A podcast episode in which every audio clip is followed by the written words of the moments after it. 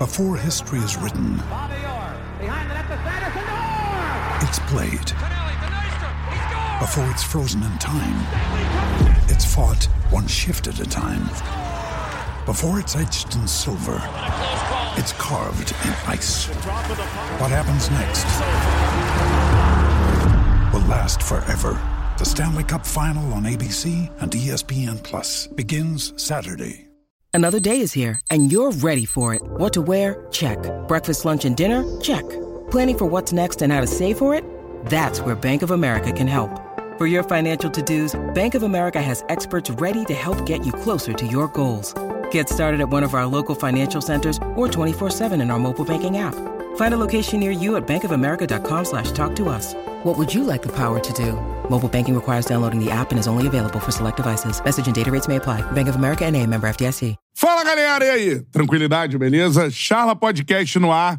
E hoje o assunto, obviamente, vai ser pautado por Vasco da Gama, Vasco cara. da Vamos falar Gama. muito da base do Vascão, também do profissional do Vascão, dessa transição com uma pessoa que esteve lá dentro até outro dia, né? Isso aí, Semana base do passada. Corinthians também, né? Corinthians também, que ganhou mais uma vez a Copa São Paulo de Futebol Júnior. Larga vantagem, né? Como o maior campeão da Copinha.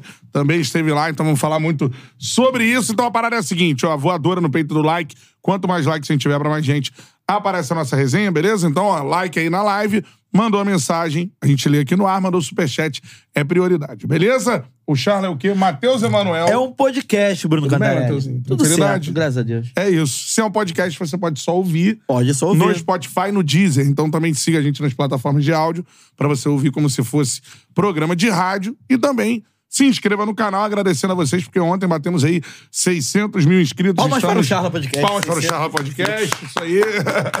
Estamos a caminho do milhão. Com certeza esse ano o milhão vem aí, já tá chegando, tudo Tá mais. chegando. Isso aí. É, mas vem cá, é, no, no Spotify, por exemplo, a gente quer qual posição no esporte? O programa é esportivo mais ouvido do Brasil. Ah, entendi. Essa é a parada. Então cola lá no Spotify também e dá uma moral pra gente, beleza? Arroba Charla Podcast em todas as redes sociais, Instagram, TikTok, Twitter, Equai. Eu sou Bruno Cantarelli, arroba Cantarelli Bruno. E você? Arroba Matheus Manel no Siga Instagram. o no Mateuzinho, Twitter. hein? É isso aí, Arroba obrigado. Matheus Manel. É, agora você já tá liberado pra postar? Pode mandar, né? Sigam. Marca Vou botar lá arroba. o link, né, É cara? isso aí. Seguinte, vamos falar muito sobre esse processo do Vasco da Gama, que se iniciou com a SAF já mais especificamente no ano passado, né? É. Assim, né? De, de assumir, de É, fato, é, futebol. no outro era transição. assim, Transição, né? exatamente. E, cara, não foi nada fácil essa transição, né? O Vasco conseguiu subir a duras penas, conseguiu permanecer. E agora sim, um ano de maior esperança pro torcedor, o Vasco pensando pra frente. E o Vasco nunca mais cai, beleza? É isso aí. Essa é a parada. Com a gente aqui, um dos profissionais é, que passaram pelo Vasco recentemente, profissional muito competente, da bola, conhecedor muito da base do futebol brasileiro, que é um assunto que a gente gosta muito de falar aqui, e que faz parte dessa transição do Vasco Associativo pro Vasco SAF. Com a gente, Carlos Brasil, palmas pra ele. Obrigado, obrigado pelo convite. É um prazer muito grande estar aqui com vocês. Pra gente falar de formação, né? Que eu acho que é, Também. é muito importante. No Brasil, principalmente, né? A gente tem muito o que falar aí sobre formação. Vamos falar um pouquinho de Vasco também, né? Isso. Sempre tem a curiosidade. Então, como eu acabei de sair de É. lá, sempre há a curiosidade de como, como se desenvolveu o trabalho, né? Tô aqui à disposição de vocês. É, a Com presença certeza. do Carlos Brasil aqui no, no Charla já é requisitada há muito tempo. Muito Conseguimos tempo. agora. Mas a agenda do homem não é fácil. Eu ainda estava no Vasco. É, isso aí. Brasil, pra começar o nosso papo, assim, a gente recebe, pô, jogadores de todas as épocas aqui, né? Vai de Gerson com a tinha de ouro, até garotos que estão subindo agora e fazendo sucesso. Então, assim, muito se diz que o futebol brasileiro não revela mais como antigamente. Você concorda com isso ou você discorda frontalmente? eu, talvez eu concorde com a qualidade que se espera da formação. Né? Eu acho que a quantidade existe ainda. O que eu questiono muito no Brasil é a transição para o profissional. Acho que se desperdiça muito talento. Né? Eu acho que o Brasil é o maior exportador de jogador. Então, continua formando com qualidade, porque senão não seria. Né? Se você pegar aí, é o país que mais exporta. Pegar a Champions League lá, você vai ter mais jogadores brasileiros até do que jogadores franceses, né? que, que é o segundo, eu acho.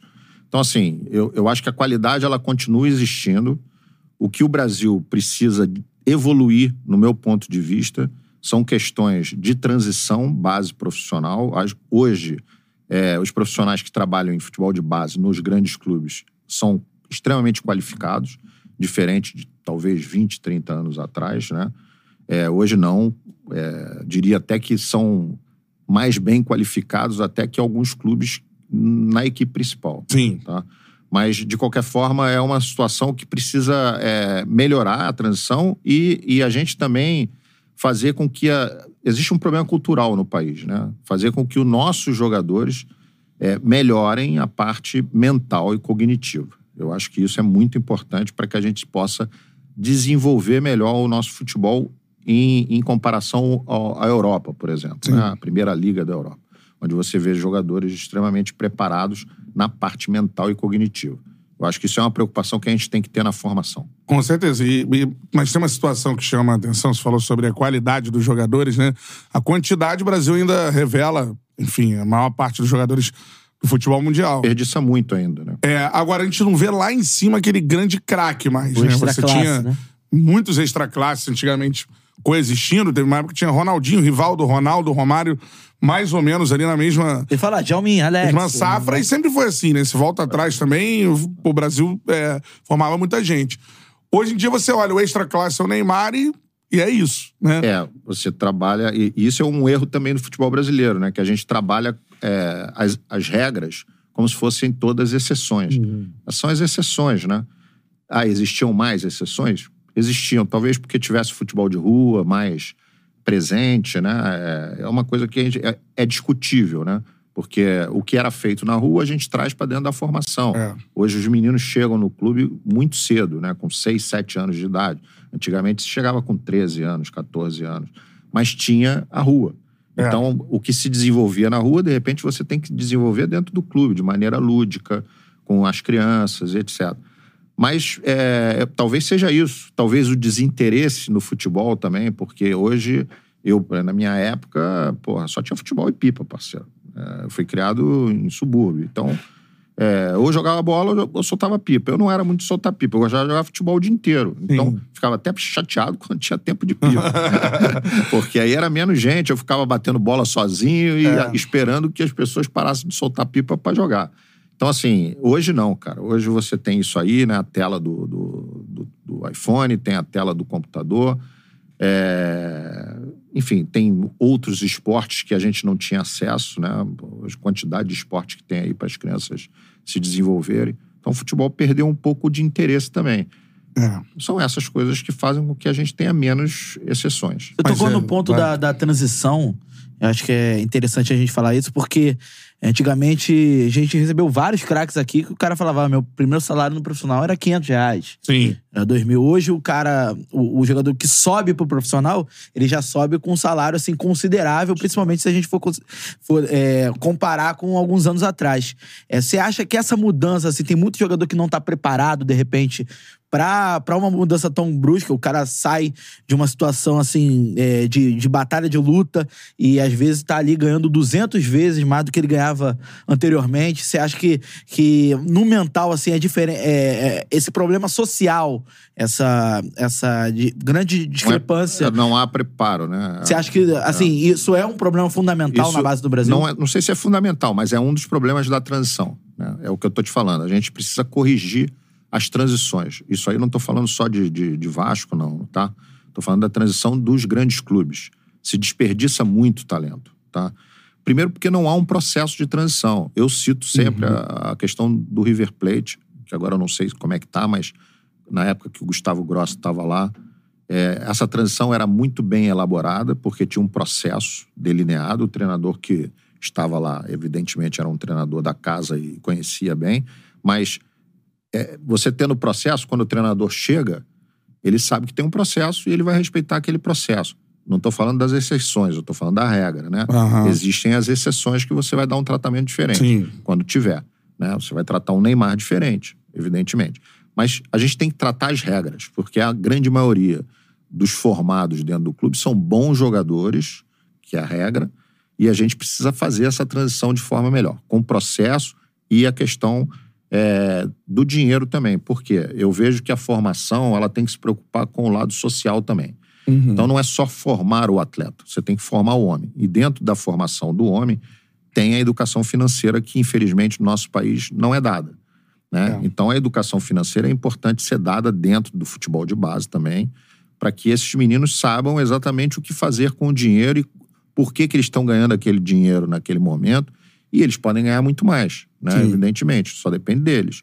Eu me lembro que teve um jogador, não vou citar o nome, Uhum. isso lá no Flamengo ainda, em 2010, 2011, Uhum. quando eu estava lá. E nós fizemos um contrato para ele que, na época, era um valor absurdo. E ele ainda não tinha nem batido no- na equipe principal, mas era um dos destaques da base. E eu me lembro que eu falei para ele, cara, esse salário aí você não vai ganhar nunca mais. Porque ele não tinha é, nem segundo grau na época, que se chamava segundo grau, que hoje é o ensino médio, né? É, e aí eu falei pra ele, esse, esse salário você não vai ganhar nunca mais. Ele falou, mas como assim, Brasil? Pô, não vou ganhar nunca mais. Eu falei, não, ou você vai ganhar muito mais do que isso, ou se você não der certo no futebol, você vai ganhar muito menos, porque você não tem Uhum. é, estudo suficiente para ter hoje esse salário que você está tendo com 18 anos de idade. Hoje, esse salário aí que você está ganhando é salário de um, um grande presidente de empresa no país. Cara, Então, você tem que ter essa consciência. É preciso que você não, não, não se iluda com um contrato de 4, 5 anos, porque você pode ter só esse. Então, é importante que você continue se desenvolvendo, continue é, estudando, continue melhorando você, não só como profissional do futebol, mas como pessoa, como ser humano, estudando, continuar estudando, estudando inglês para que amanhã você possa jogar no exterior com tranquilidade, se adapte mais facilidade, porque falando a língua você vai é, se adaptar com mais tranquilidade. Então, tudo isso tem que ser orientado. Esse é o processo da formação dentro do clube. Formar dá trabalho. Não adianta. As pessoas acham assim, ah, nasceu na casca do ovo. Não, nós colocamos agora no Vasco, nesses seis anos, 550 milhões em caixa. 550. Marrone, é, Natan, Andrei, Peck, Marlon, Egnaldo. Foram 550 milhões dentro do, do cofre do clube. caramba, 550 milhões. 550 milhões em seis anos. Então, se você tiver bons profissionais na base, é, pagando, investindo, né, você certamente vai ter retorno. Não tem como não ter retorno. Agora, não é fácil formar. Eu me lembro, e aqui não vai uma crítica, porque eu acho que isso é um processo de melhoria contínua, tá? É, eu não estou mais lá, quem entrar tem que continuar melhorando o que foi feito, na minha opinião. Uhum. É, então, quando a gente entra, também a gente procura melhorar o que estava bom e procura fazer o que não era feito, enfim. Mas eu me lembro que o Vasco tinha vendido o Felipe Coutinho, se eu não me engano, em 2003. É, Se eu não me engano. E depois o Paulinho. Não, desculpe, 2013. 13. 13. isso aí. é, É. Felipe, é, Felipe Coutinho. Ele joga o Carioca ainda. Não, não, joga o Carioca em 2010. Não, 2010? 2010. Então ele é vendido logo Ele- depois. ele- acho que, ele, se eu não me engano, ele é vendido em 2009 e em 2010 ele já tá vendido. Pode pode ser, porque ele vai com 18 anos. Isso, né? é, É. isso.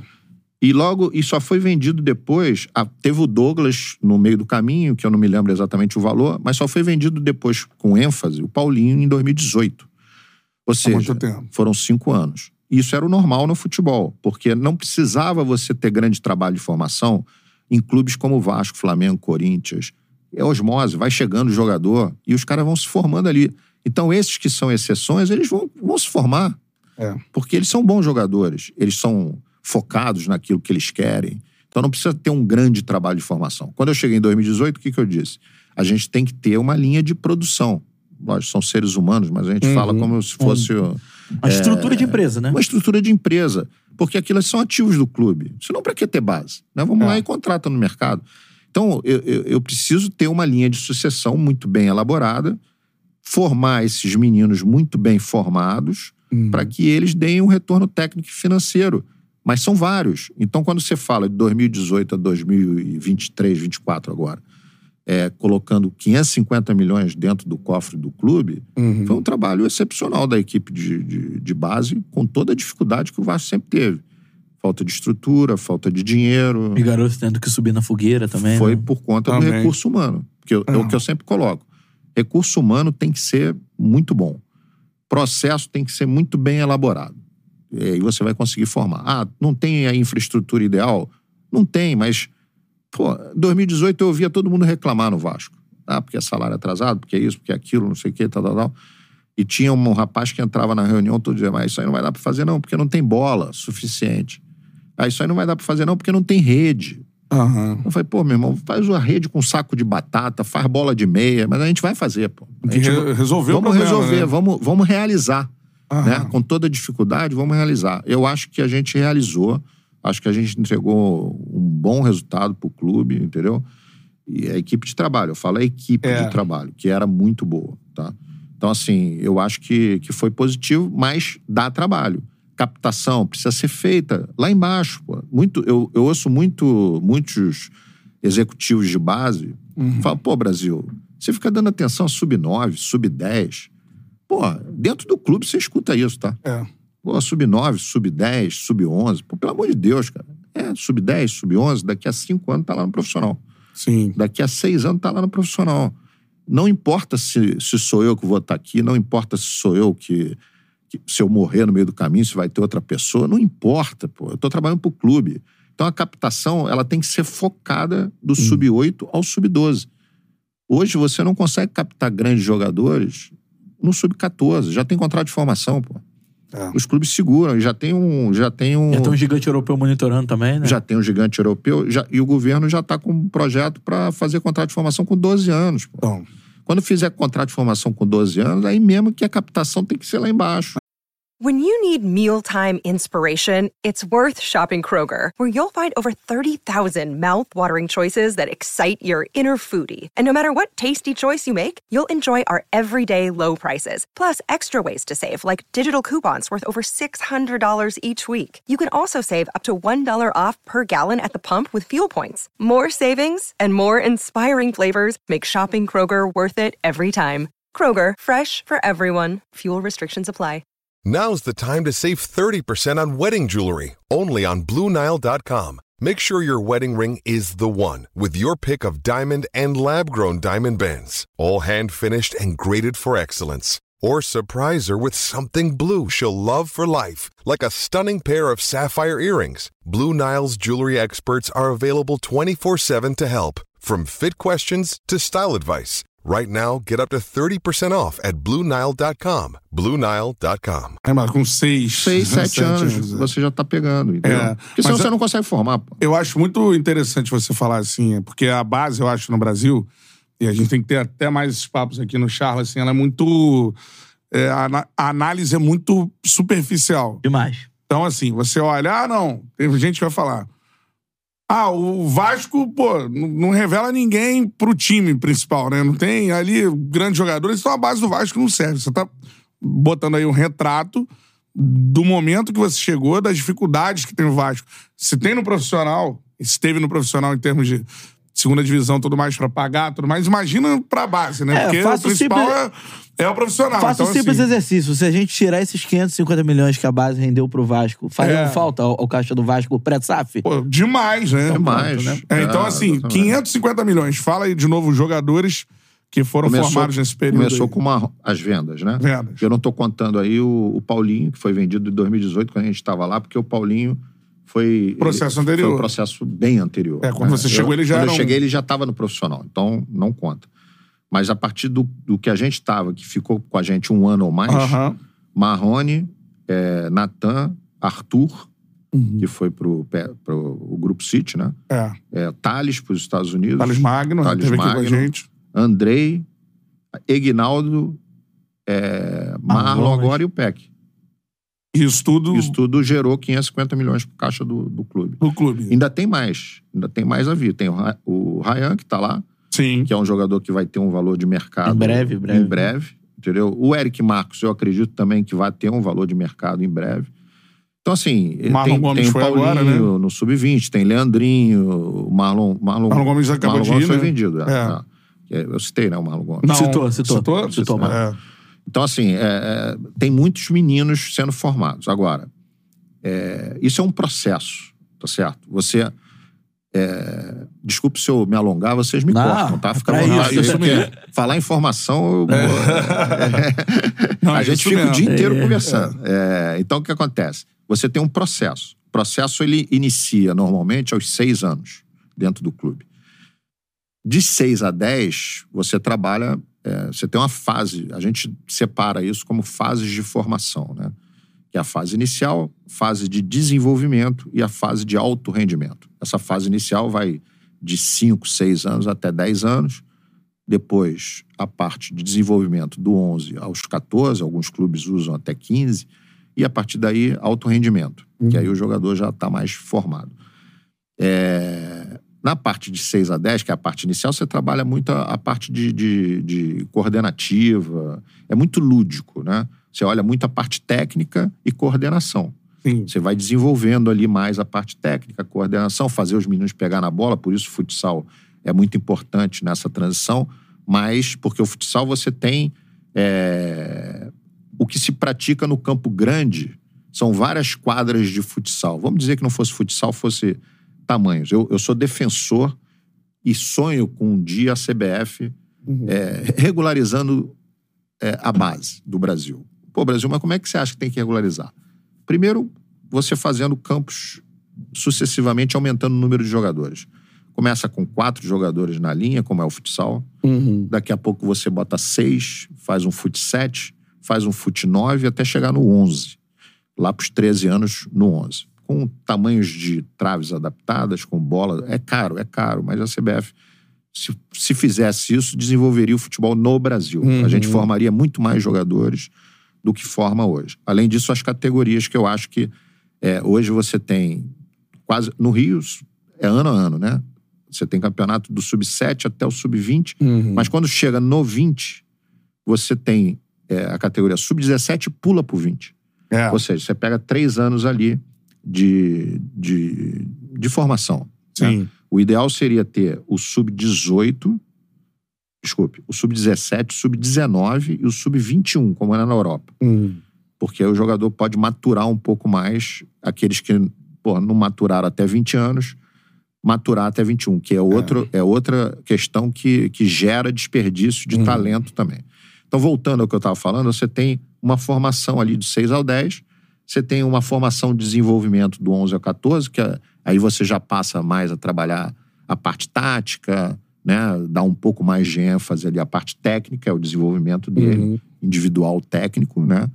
É, pô, Brasil, mas falar de tática, tem muita gente que fala isso, né? Pô, mas falar de tática para um menino de 8 anos, cara, existe a tática individual, a tática de grupo e a tática coletiva. No início, você está falando de tática individual. O menino tem que entender a noção de espaço que ele ocupa, né? É, o futebol, apesar de ser 11 contra 11, você tem, você joga sempre em triangulação ou losango. Uhum. São duas figuras geométricas, né? Triângulo e losango. losango. Você não foge disso, mesmo no campo de 11 contra 11. Você, você vai ver que é, o time com posse de bola normalmente tem um losango formado e para defender normalmente tem um triângulo. Porque sempre tem dois jogadores na sobra ali e tal. E para com a bola você vai ver muito se fazer o losango dentro do campo, que são jogadores que dão um apoio, né? É o jogo apoiado que todo mundo fala. Uhum. Então, isso tudo você vai desenvolvendo desde pequeno. E essa tática individual é porque o menino, se você pegar um jogo de criança, pega uma bola, vai num sítio, num passeio, pega uma bola e bota um monte de criança de 7, 8 anos, eles vão correr tudo atrás da bola. Pô. É. Então é por isso que eles precisam ter a noção de tática, Tática, individual. Posicionamento. Posicionamento, onde é que eles se colocam, Sim. como é que o jogo transcorre. Uhum. E aí entra um menino para fazer um teste no clube com 12 anos. E aí o pai fala assim: pô, mas esse menino lá no condomínio joga pra caramba. Só que ele vai pegar com meninos que estão no clube desde 7 anos sendo formados a chance dele passar é muito pequena. Muito pequena, porque ele perdeu esse tempo de formação. Uhum. Fazendo analogia com a escola, é a mesma coisa que ele não estudou desde 7 anos e entrou na escola com 12, É. direto na série do menino lá que tá com 12. Aham. Vai ter problema, não vai? Sim, É a exatamente. mesma coisa é o futebol. É a mesma coisa. É. Com raríssimas exceções. Agora, perguntando pra você assim, é, normalmente a gente debate aqui Fluminense e Santos, vamos pegar. Ah, são os times que mais utilizam jogadores e parece que os jogadores já chegam prontos à equipe principal, né? Você vai entra um garoto no Fluminense e tá lá jogando. É o André, o Alexander, enfim. Era o John Kennedy, agora é Era o o John Isaac. Kennedy, o Martinelli, e por aí vai. E o Santos também era muito assim, né? É, Acho de- que. De saber aproveitar os seus meninos melhor no profissional, É. além das vendas, né, também. É. Aí a primeira pergunta que eu te faço, assim, se você for apontar é, os clubes de uma primeira prateleira que fazem um trabalho de base hoje estruturado no Brasil, quais são esses clubes, assim? Ah, eu acho que o melhor é o Palmeiras, né? Tá, Hoje? tá demonstrando isso, né? Eu acho que tá fazendo uma gestão lá, o João Paulo, excelente. Espetacular. Espetacular. É, Logicamente que tem uma condição financeira ali, né? Embutida, porque com dinheiro fica tudo mais fácil também, né? Mas ele é um excelente profissional e, e vem provando isso no decorrer desses anos aí. Para mim, o Palmeiras.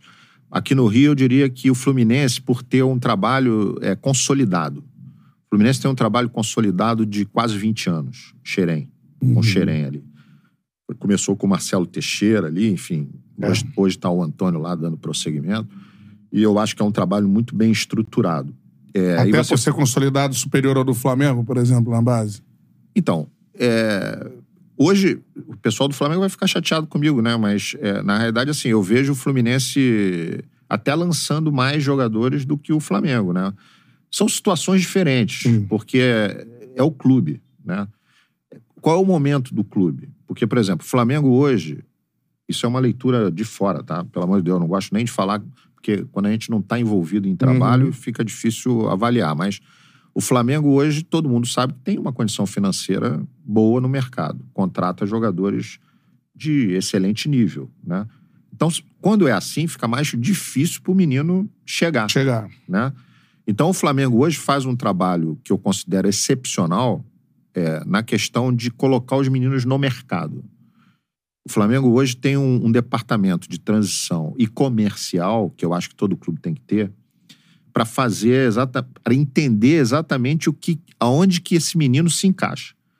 Se esse menino vai ter oportunidade no profissional, ok, ele vai se desenvolver. De repente, o Flamengo vai emprestar sem valor fixado, como fez agora com o Matheus Isso o Flamengo fez Gonçalves. muito bem, com o Matheus Gonçalves. o Matheus. Gonçalves, exatamente. E, e vai trazer novamente já um menino mais rodado, porque ele não vai ter oportunidade naquele momento de jogar naquele time, Uhum. mas vai jogar em outro e vai voltar e vai se desenvolver ali dentro do clube.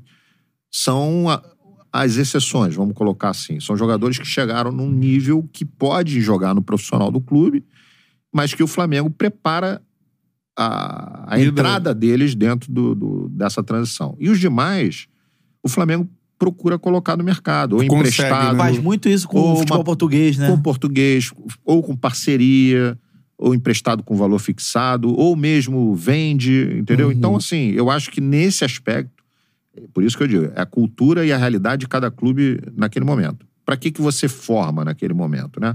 Eu, quando chego num clube, eu pergunto, qual é o objetivo? O objetivo é formar, ter, ter retorno técnico e financeiro. Ok.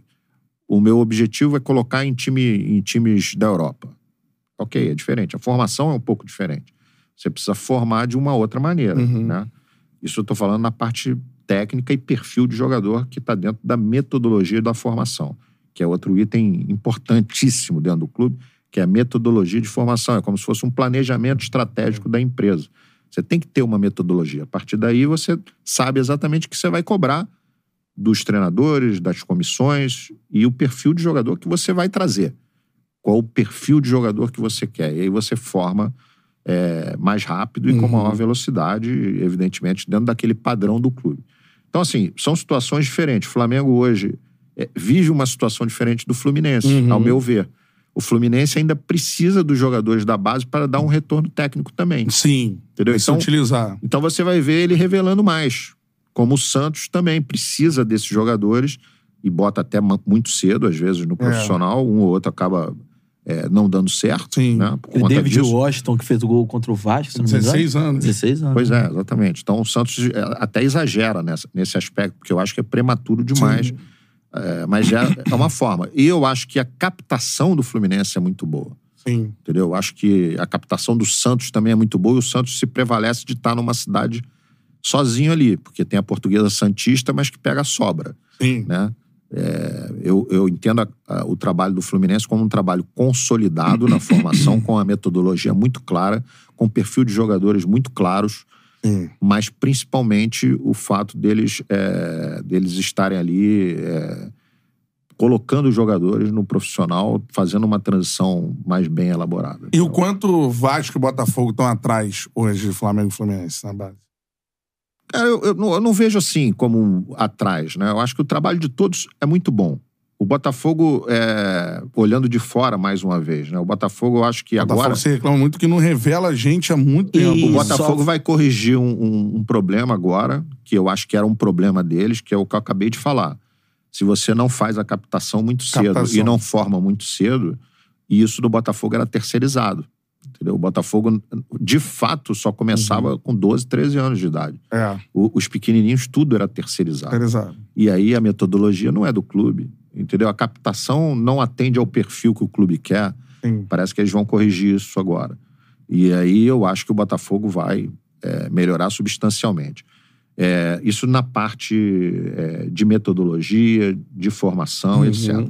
Eu acho que o Vasco não fica a dever nada pro, pro Fluminense e pro Flamengo nessa questão metodológica, mas sim nas questões estruturais Estruturais. estruturais. Fluminense Xerém, muito tempo, muito bem estruturado. O Flamengo com o Ninho, muito bem estruturado. Uhum. O Vasco precisa avançar nessa questão estrutural. O Botafogo parece que está avançando, porque está colocando a base lá perto do Engenhão, né? Sim. No anexo. É, né? no anexo, anexo, é. etc. Então, assim, é, essa questão é uma questão que em São Paulo, por exemplo, não dá para competir. A, a estrutura do Corinthians, eu tive lá, é, é absurda, é absurda, é de profissional Uhum. é de profissional, tá? É, porque do São Paulo nem se fala, há muito tempo se fala Cotia, né? Né? É. É, o Juvenal fala, Cotia! Cotia, que tá, tá um pouco ultrapassada, mas é uma estrutura pô, é, absurda. Foi o primeiro. Foi né? vanguarda por Foi um vanguarda. tempo. por- é. é, né? Palmeiras, que é uma estrutura absurda igualmente, como a do Corinthians, entendeu? O Santos um pouco menos, mas com uma estrutura também ótima para se Uhum. trabalhar, né? Você tá vendo aí o Atlético Paranaense, você conhece? Vocês Também, conhecem a eu, estrutura eu lá? não fui lá, mas... É, É um né, negócio absurdo, vê. cara. É a melhor do Brasil. Também é no pra CT do mim é a melhor do Brasil. É setor, Também no CT do CT do Caju extremo, é igual a- o Ninho, linear, é, com todos os Integrado, campos, né? integrado, completamente integrado, entendeu? Um negócio absurdo. O Atlético absurdo. não para de revelar. Não para Desde de revelar. goleiro, né? Ah. Incrível, né? Agora é Não para Santos, o. Everton, é, Léo Pereira, Bruno Guimarães. Não, é um absurdo. Vai embora. Vai embora. E assim, Renan são bons Lodge. jogadores. Renan Lodge. Tem alguma exceção aí? Não, né? É bons jogadores. Bons jogadores. É, não é o grande craque. Craque, craque. Hoje em dia, pra nascer o craque, É. como sempre foi também, né? Vamos combinar. Tudo bem que a gente teve uma safra aí Uhum. Boa durante um determinado tempo, mas as grandes É. exceções também. Agora Qual foi tocou- o salto, só, só perguntando que ele falou do Palmeiras, né? Que tem pra você a melhor, a melhor base do Brasil. A gente viu isso refletido na Copa São Paulo, né? Foi bicampeão consecutivo esse ano. Tinha um bom time também, mas Tinha um bom time, mas Um um, pouco time mais mais, jovem, novo. é. porque eles botaram um time mais novo. é que tem o Estevão, Mas por exemplo, Total né? condição de ganhar. É, chegou ali, poderia eu, ter. eu, pra mim, até era um dos favoritos. Apesar É. que eu entendia que o Corinthians era um, era um favorito. O Corinthians, os problemas são outros, né? É, mas a- aquela, aquele, aquele grupo de jogadores ali jogam juntos há muito tempo. É. Eu estive lá, eles estavam com 14, 15 anos, enfim. Ah, já, já, já eram jogadores que estavam ali jogando juntos. é, eu, eu falei, esse- essa é uma safra do Corinthians que quando bater vai ter muito menino pra chegar lá no. O Corinthians teve uma safra boa ali. Então pergunto sobre esses dois. né? Vou emendar duas aí pra Palmeiras e Corinthians, então. Qual foi o salto que o Palmeiras não tinha essa, até pouco tempo atrás? Não era um, um Até o- time Até o ressaltado. João Paulo, né? Até o João Paulo, Ah. pela, pela base e tudo mais. E o Corinthians, por mais que ganhe infinitas Copas São Paulo, parece que entrou Copa São Paulo, o Corinthians vai ganhar. E, mas você não vê esse reflexo no time profissional É muito de, criticado não ser utilizado de e vender jogadores. mal também. É. né? Queria que você fizesse uma análise do qual foi esse salto do Palmeiras e por que, que o Corinthians fez tanta copinha e não, não tem tantos garotos assim no, no É, time o Corinthians ganhou a última em 2017, né?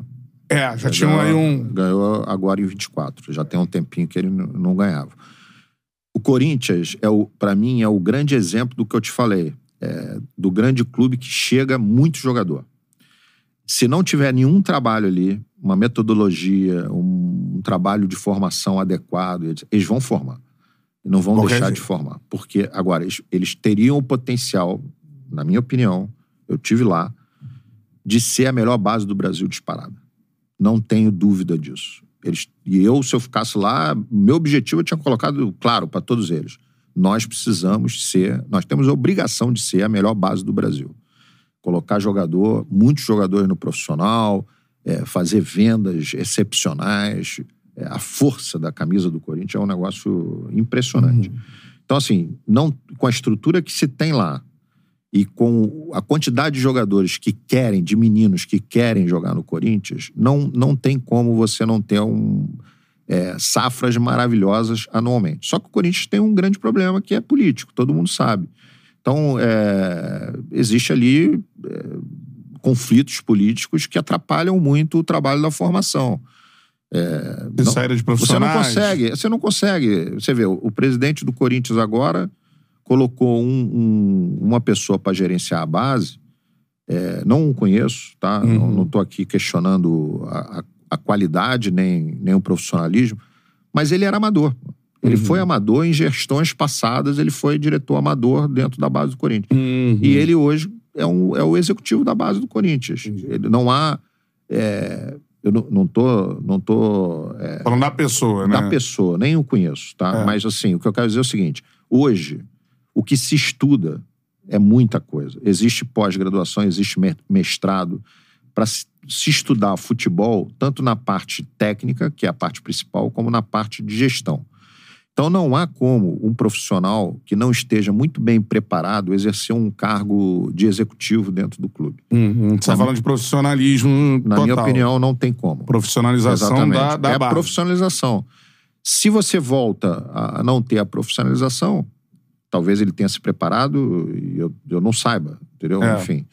Mas eu, eu assim, eu tô, no, tá eu tô claro, nisso há muitos anos. Então, uhum. é, a gente conhece as pessoas que estão no meio, conhece quem está ali é, evoluindo, recebendo uhum. informação, é, os cursos que frequenta, os workshops que frequenta, as é. reuniões que frequenta. Não sei se vocês sabem, mas existe hoje um, um movimento da base, né? Uhum. Que, inclusive, foi criado aqui no Rio de Janeiro pela gente, eu, Noval, do Flamengo, enfim. A gente teve a ideia inicial em 2011. Em 2012, a gente criou o movimento da base. Eu já fui três vezes presidente. Hoje eu sou o atual presidente do movimento. Uhum. E nesse, nessas reuniões de movimento, são três ao ano, a gente discute muita coisa. É muita coisa debatida é muita coisa falada para o desenvolvimento do futebol de base no Brasil. Uhum. Com isso, a gente conseguiu ter hoje Copa do Brasil, Campeonato Brasileiro, Sub-17, Sub-20. Calendário, né? calendário que a gente não tinha, que a gente foi Verdade. dentro da CBF pedir, solicitar, os clubes foram solicitar. Tem, falta muita coisa, a gente vem solicitando. Mas, é, de qualquer maneira, há um avanço nessas questões, porque é importante as competições também. Então, o que acontece? É... Só me perdi um pouquinho do. Não, em relação ao tinha perguntado do Corinthians, aí você acha que. Exatamente. Uma... Então eu acho que tem que ter o profissionalismo é. hoje. É muito difícil. Então, para mim, o Corinthians politicamente teria complicado. como ser o grande potencial aí de, de, de, base no Brasil. Hoje é o Palmeiras. Hoje é o Palmeiras. Por ah, por que é o Palmeiras? Essa é. é a pergunta que você fez. É, porque, primeiro, que tem profissionais lá extremamente capacitados. O João Paulo é um cara extremamente capacitado e tem o futebol do Palmeiras, é um futebol de destaque hoje, né? Porque é. já vem com alguns presidentes profissionalizando o clube uhum.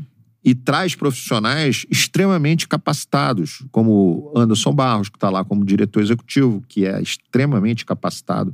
Cícero Souza, que é o gerente de futebol. Esse nem se fala, é um negócio absurdo. É, uhum. Se você fizer. Eu fiz o curso de executivo da CBF a melhor aula dele, disparada. Não, é, tem, né? não tem como ser diferente, porque é um cara diferenciado, entendeu? Ele hoje é o gerente de futebol do, do Palmeiras. E vem o João Paulo. E aí vem presidentes, os presidentes que entendem esse processo e que entendem que é importante ter o executivo ali. Aquele uhum. cara que conhece, aquele cara que estuda, o cara que está nisso, vivendo isso há muitos anos.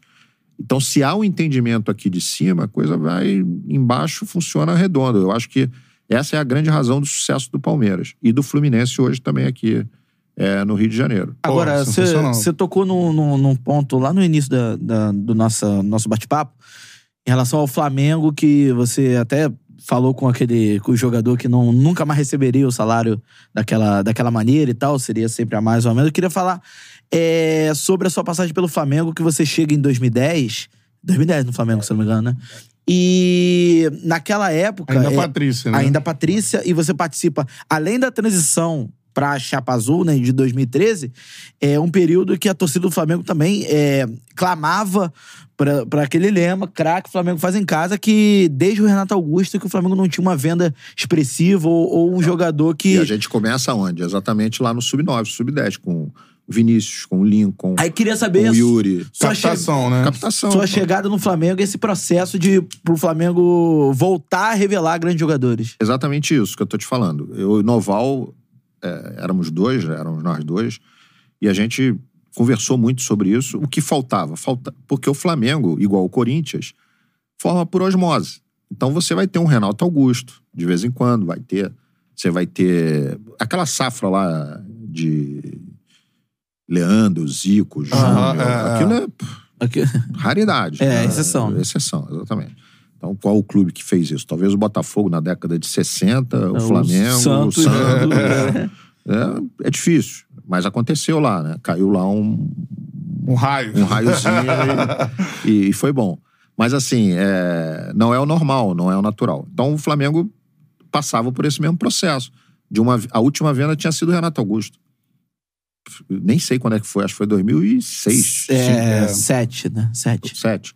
Então, assim, era absurdo o potencial que tem o Flamengo, né? Só que base é um trabalho também de médio e longo prazo. Não adianta. É, É só botar eu, um profissional agora. eu vou que falar pra vem- vocês que eu fui no, no primeiro jogo que eu fui do Sub-20, eu fiquei assustado. Sub-20 do Flamengo, eu fiquei assustado. Eu falei assim, pô, isso aí não pode ser o Sub-20 do Flamengo. Não tem a menor condição de ser o Sub-20 do Flamengo. Então isso depende de anos, né, cara? A gente tinha uma safra é, muito boa, Sub-17. Que foi com ela que a gente fez a base para ser campeão da Copa São Paulo 2011. César. E a gente não esperava ser campeão da Copa São Paulo 2011. Porque o que aconteceu? A gente entendia que a- o Sub-20 era, é, era fraco, precisava ali e tal, e os meninos saindo do Sub-17. Adria, Matheus, né, Rafinha, É, outros, Tomás, né? Tomás, enfim. Vamos mesclar, cara. Vamos botar a maioria desses meninos aí junto com os melhores que tem 2002, é, 2002, olha, 94, 92, 93, né, né? O Adria era 94, então seria 93, 92. Tinha poucos, né? Mas enfim, a gente fez ali uma base. Pô, vamos dar, vamos dar rodagem pra esses Muralha meninos. tava? Acho que tava. Muralha. Muralha. É, volante. É, ele, Luiz Antônio. Tinha o Luiz Antônio, não. O Luiz Esse ano Antônio é mais é, velho, é mais 9-1. É. O Luiz Antônio não foi nessa. Era o último, era o, o último ano dele foi o anterior, né? Foi o 2010 mesmo. É. O Luiz É, Antônio, 2000 2011 Luiz ele An- já, já tá no profissional. né? Luiz, An- é, Luiz Antônio ficou com a gente um, um ano. É, foi 2010. Enfim, a gente fez ali uma mescla e mas era uma safra boa. Você olhava e falava, pô, essa é uma safra legal, é uma safra boa. Coincidência, Adria, Matheus, todo mundo junto ali, pô, beleza. É. O que, que eu acho que atrapalhou? A transição. Né? É. Porque aí a transição mata a maioria deles, desses jogadores. Se você Que olhar. era um Flamengo que vivia o que o Vasco viveu agora, É, né? exatamente. O Adria tinha que ser o novo Zico. É, É, sobe na pressão ali, um abraço, É tem que isso, resolver. Exatamente. Aí, pô, não pode. Nenhum menino pode ser protagonista de nada, tá? E aí a gente pode falar até um pouquinho sobre isso, porque em 2021, eu no profissional do Vasco, eu todo cuidadoso com a transição, eu subi.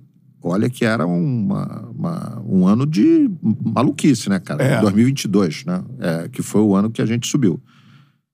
Eu falei, pô, tem que botar alguns meninos aqui. Mas eu botei com muito cuidado. O Andrei, o Marlon e o Egnaldo. E os três foram vendidos. É. Então você vê que a transição já foi um pouco, pouquinho coisa melhor, já deu resultado, entendeu? Eles deram muito retorno técnico pra gente naquele ano, ajudaram muito a gente, é, tecnicamente, e acabaram sendo vendidos com um valor razoável. Foi um retorno técnico e financeiro pro clube. Uhum. Os três. Por quê? Porque a gente tomou muito cuidado. O Andrei ficou dois meses treinando antes de estrear, efetivamente. Porque ele já tinha jogado alguns joguinhos no profissional. Uhum. Mas efetivamente se firmar ali demorou dois meses. O Marlon e o Egnaldo ficaram treinando um mês e meio antes de estrear. Os treinadores ficam ansiosos, né? Toda hora na minha sala. Brasil, pô, pelo amor de Deus, deixa eu botar, cara, e tal. Porque o moleque tá treinando pra caramba, É. mas eu com todo cuidado, entendeu? E você acha que Porque- isso, isso hoje, isso- esse, esse mapa é perfeito, assim. Hoje, isso no Vasco, por exemplo, mata vários jogadores que poderiam com calma estarem com mais ainda. calma, mas eu acho que isso vai acontecer naturalmente. Porque hoje o Vasco tem um potencial financeiro para contratar. É. A necessidade fica menor. Então a e necessidade a é menor, ele já sobe. paciência maior, né? Só o fato de subir, não sendo protagonista de nada, Me salva, pelo amor de Deus, né? o cara tem que perceber que ele tá jogando uma outra categoria. Tô dentro do clube que eu fui criado, tô aqui desde 8, 9 anos de idade, que aliás é outra coisa também. Você pegar as grandes vendas do futebol brasileiro, os meninos são formados dentro do clube desde 8, 9, 10 anos de idade. É, Neymar. Exatamente. Não tem. Então não é, é estatística, pô. Se eu não cuidar de lá de baixo, porra, eu não vou ter jogador aqui em cima, cara. É. É o caso do Botafogo, pô. O Botafogo não cuidou lá de baixo. E Não aí tem tem, jogador tem em cima. dificuldade de- de ter jogador lá em cima de base. O Vasco agora tá tendo por conta desse cuidado. Então você vê quantos jogadores aí já foram vendidos. Ainda tinha lá. é, a, questão do menino dar ou não certo no profissional é uma questão também muito mental deles, né? A gente prepara. Acho que tem que ter uma melhor formação ainda A nesse certeza aspecto. você não tem, né? Você não tem certeza nunca, mas você tem lá o goleiros. Tinha o, o- ainda tem o Raus, tinha o Alexander, né, que agora foi vendido ou emprestado, não sei. Miranda, Zé É. Vitor, zagueiro. Aí você tem ali uma dupla de zaga. Você, você tinha o você tem o Barros que ainda tá lá, Uhum. É. né? O Rodrigo, que é um Rodou e jogador voltou. voltou, exatamente. Aí você tem Eric Marcos, você tinha o Peck, você tinha o Figueiredo. É muito menino, Egnaldo, né? Marlon Gomes, enfim. Então, mas Houve uma que época que falou... isso era espinha dorsal do Vasco. É, É, é isso. Mas, é- é- mas não pode ser, né? Aham. Não. Então, eu acho que essa transição, a partir de agora, ela vai ser mais salutar é, com, com os meninos por conta de ter respaldo de, de, de- de jogadores é, principais lá. Imagina, pô, eu subir e jogar com o Paê. Pô, é mais tranquilo pra mim eu jogar com o Paê, né, cara? Pô, Mas não, eu não Andrei- preciso ser o Paê agora, com 17 É, anos. Exatamente, imagina o né? Andrei, por exemplo, jogador de meio de campo, né? Pra gente correlacionar. O Andrei subindo pra jogar com o Paê. Melhor, É, né? me- Um pouco Pô, melhor, né? Um pouco melhor. Não, É. Ele subiu pra jogar uma segunda divisão, né? Sim. pô, entendeu? E se tornou protagonista do time. É, né? então. Não é normal isso. Então, é, começa essas questões. Isso é uma coisa que precisa ser mais bem cuidada no Brasil. Por exemplo, o Ryan, para mim, é uma exceção, mas ok. É, é muito novo ainda, muito garoto. É. 17 anos, né? tem muita coisa pela frente. É, ok, que ele fosse uma exceção e ele batesse no profissional. Beleza. Só que a minha opinião, tá? Isso novamente é a minha opinião. Não- nada contra quem, a quem decide ou que decidiu o contrário. Pra mim era super importante o Ryan ter ido pra Copa São Paulo. Pra mim. Também Tá acho. certo. Porque eu acho que isso ajuda É. o jogador. Como o Andrei foi. O Andrei, no, no ano, no- em 2021, 2022, ele foi pra Copa São Paulo. Uhum. E eu conversei isso com o Zé Ricardo. A importância do Andrei ir pra Copa São Paulo. E ele falou: Brasil, eu concordo. Na volta da Copa São Paulo, a gente integra ele aqui, ele fica treinando um tempo. Ele vai voltar com moral, pô. O Figueiredo tava destruído no Vasco. Subiu num momento ruim do time. Foi o ano que o Vasco não subiu, que eu cheguei lá, os meninos todos queriam sair, menos o PEC, mas o restante tudo me pediu pra sair. Por quê? Porque apedrejaram o carro, etc. Então, Quantidade de meninos que, que quiseram sair. Assim, Ah, eu cinco, cito alguns. seis. O Lucão, que saiu, o goleiro, o Bruno Gomes, fez de tudo pra sair, entendeu? E outros vieram, o MT veio me pedir, né?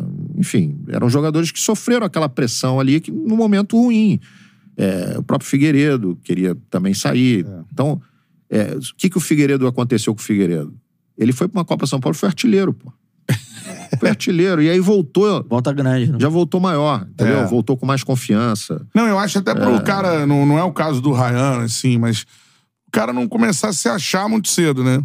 É, não é o Então, caso assim, dele. irmão, já. não é o caso dele, mas assim, cara, olha só, tu tem 17 anos, tu vai jogar a copinha, pô. É isso, entendeu? É, é, é o Você momento. pode jogar muito, mas você vai jogar Não tem problema. copinha. Você vai- O Ryan é uma exceção. É. Aí você olha pro Ryan, é a minha forma de ver o futebol.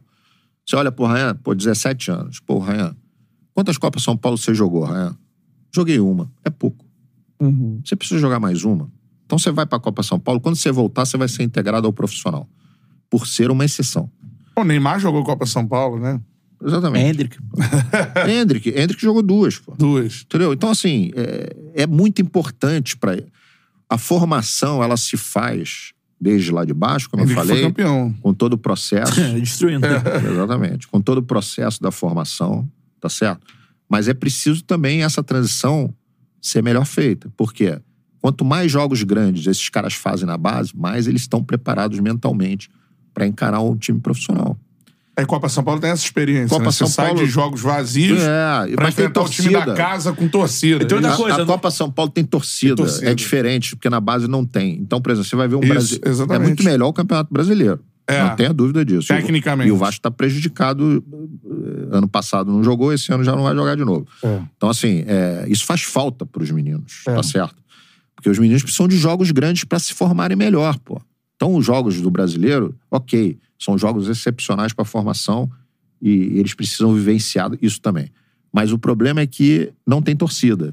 É, na Entendeu? Copinha tem. Na No Copinha período tem. do ano onde o, o profissional tá parado, né? É, porque na Copinha você vai Todo- enfrentar o, sei lá, o 15 de Jaú.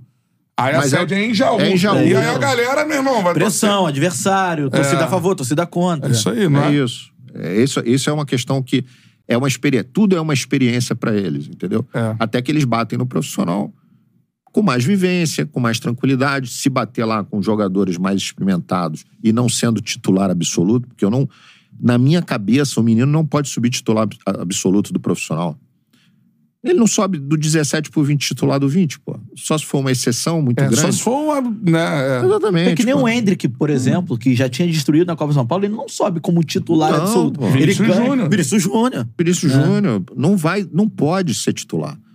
Entendeu? Mas pode ser reserva imediato, pô. Pode ser um reserva imediato, não tem problema nenhum, pô. Ah. Não precisa ser a terceira opção, né? Não precisa ser a terceira opção, ele pode ser a segunda. Porque não adianta você trazer um jogador, às vezes, de fora, que não entende a cultura do clube, que não. É, Vou dar um exemplo aqui.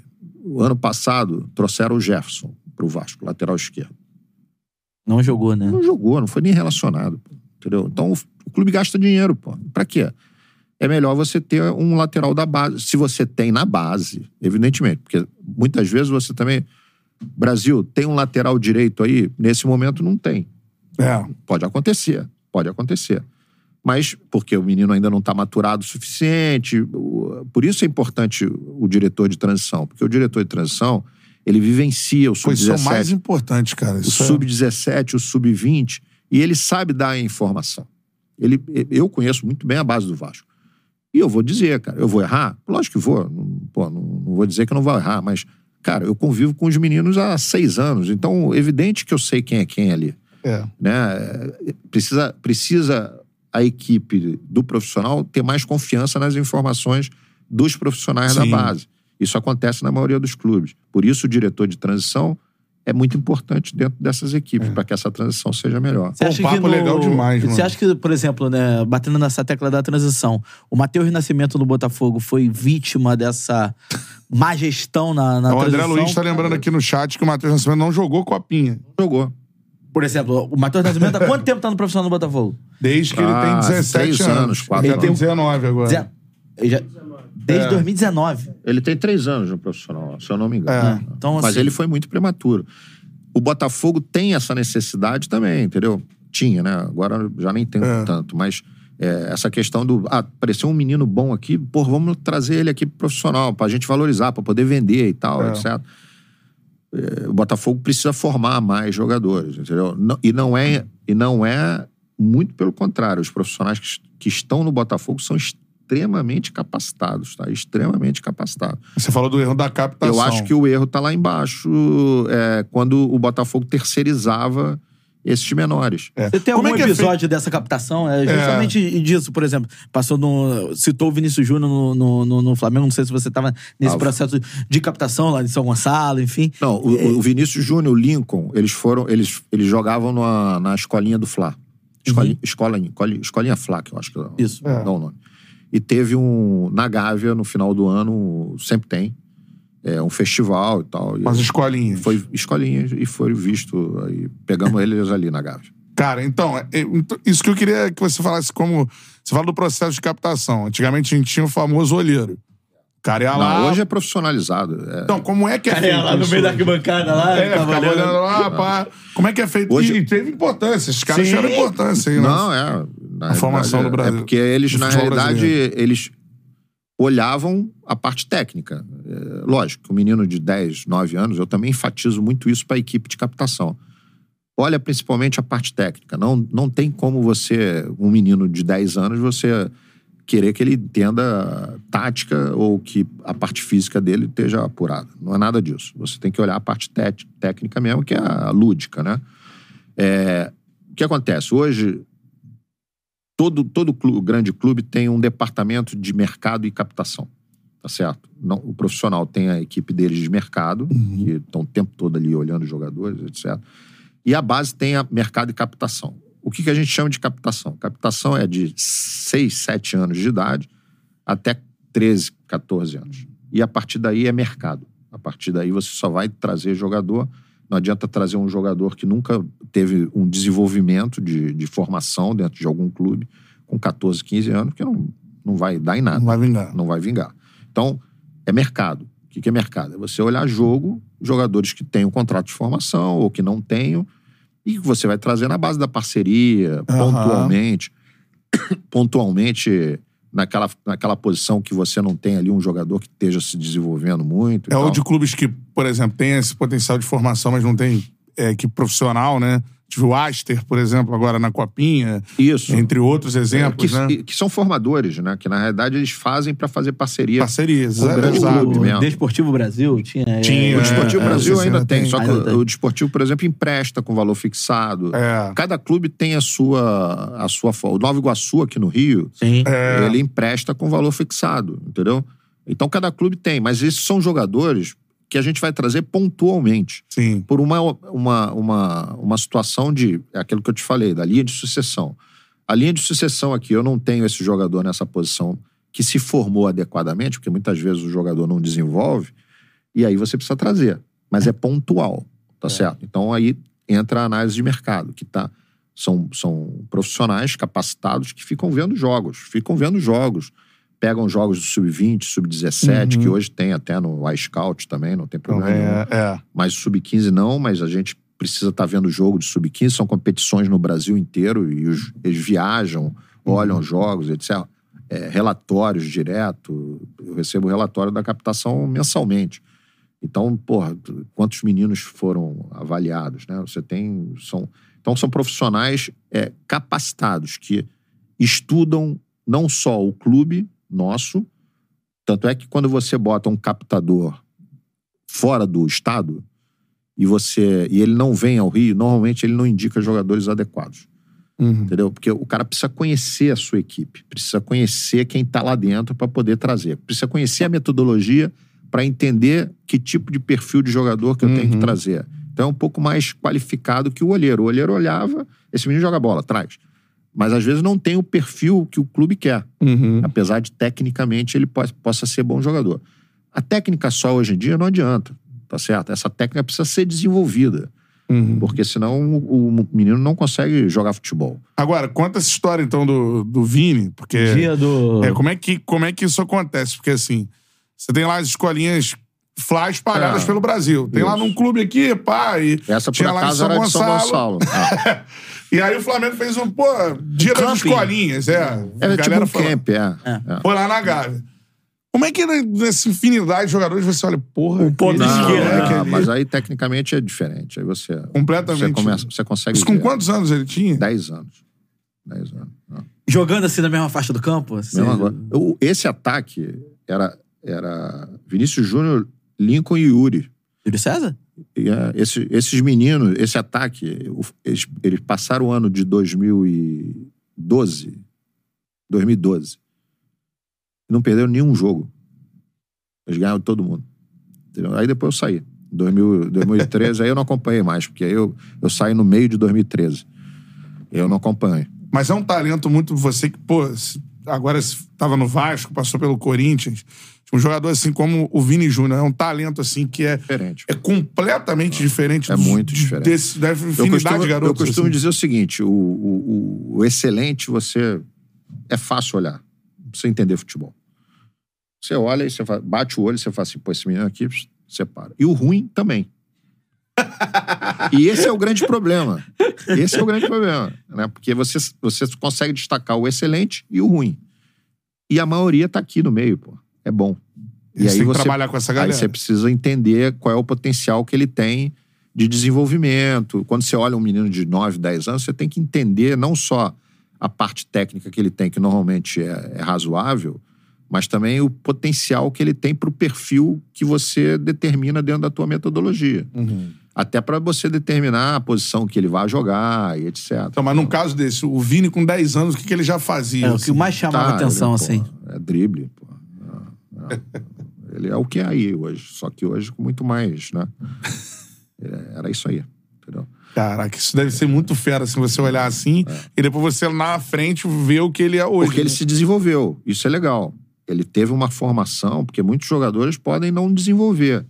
Por exemplo, o Jean Xera tinha uma qualidade absurda Boa. técnica e não conseguiu se desenvolver. É o Lulinha no Corinthians, né? Muitos outros. Todo né? mundo tem aí Muitos em outros. casa uma história de um, de um cara que jogava um absurdo. Absurdo, não Você, não por exemplo, é um zagueiro não frustrado. Sou.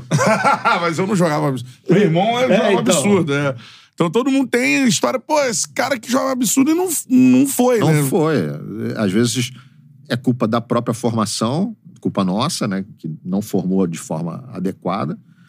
Ou é culpa do menino mesmo. Dentro de casa, a família às vezes atrapalha, o pai atrapalha muito. Existe influência de empresário, por exemplo, às vezes não você já tenha uma vez presenciado de você ter que bater de frente com algum empresário que estava forçando o atleta A, B ou C, ou então o garoto que às vezes não é tão bem visto dentro da base de algum clube porque ele não tem uma presença forte de um empresário influente no mercado. Existe Não. isso?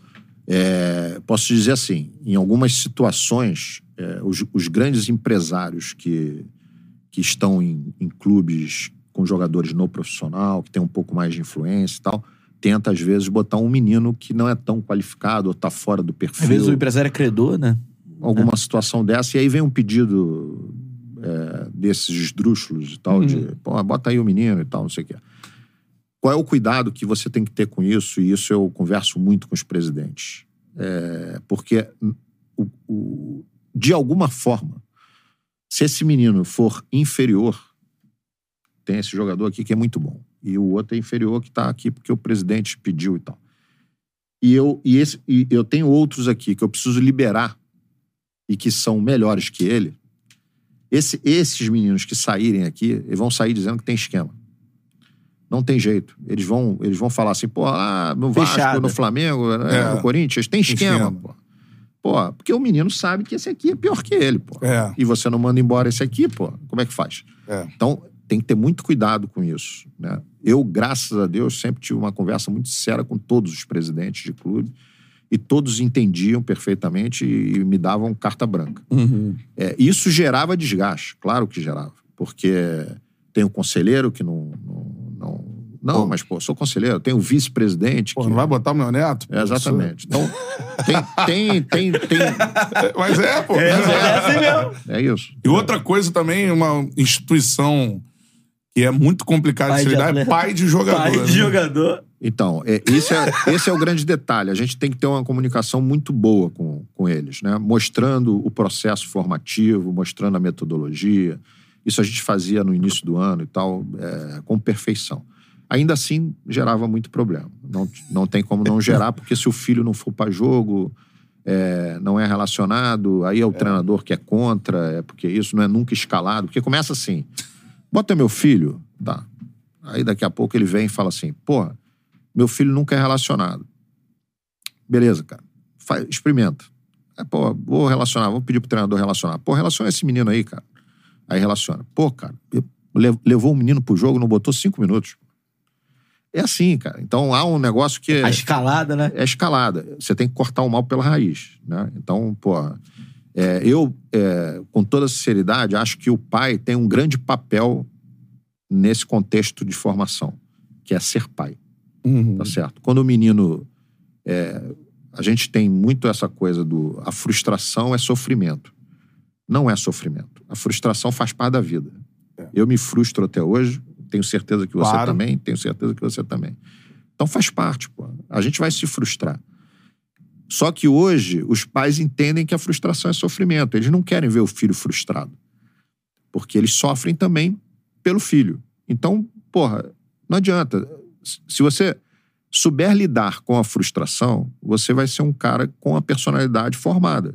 Se você não souber lidar com a frustração, você vai ser um cara fraco. Hum. Você não vai ter mental para para poder jogar um futebol profissional. Não tem jeito. A frustração faz parte ainda mais do futebol, não faz parte só da vida. Faz muito mais parte do futebol. Porque esse cara em algum momento não vai jogar. É. Esse cara em algum momento não vai ser relacionado. São 40 meninos, 30 meninos no mínimo em cada categoria. Só vão, pô, 20, 22 É. no jogo. Vão, vão sobrar. Tá certo? Não vai dar pra todo mundo. Só jogam 11, pô. Ou jogam 14, ou jogam É. 15. Mas, pô, entendeu? Não tem jeito vai ter que ser o acompanhamento. Qual é o papel do pai?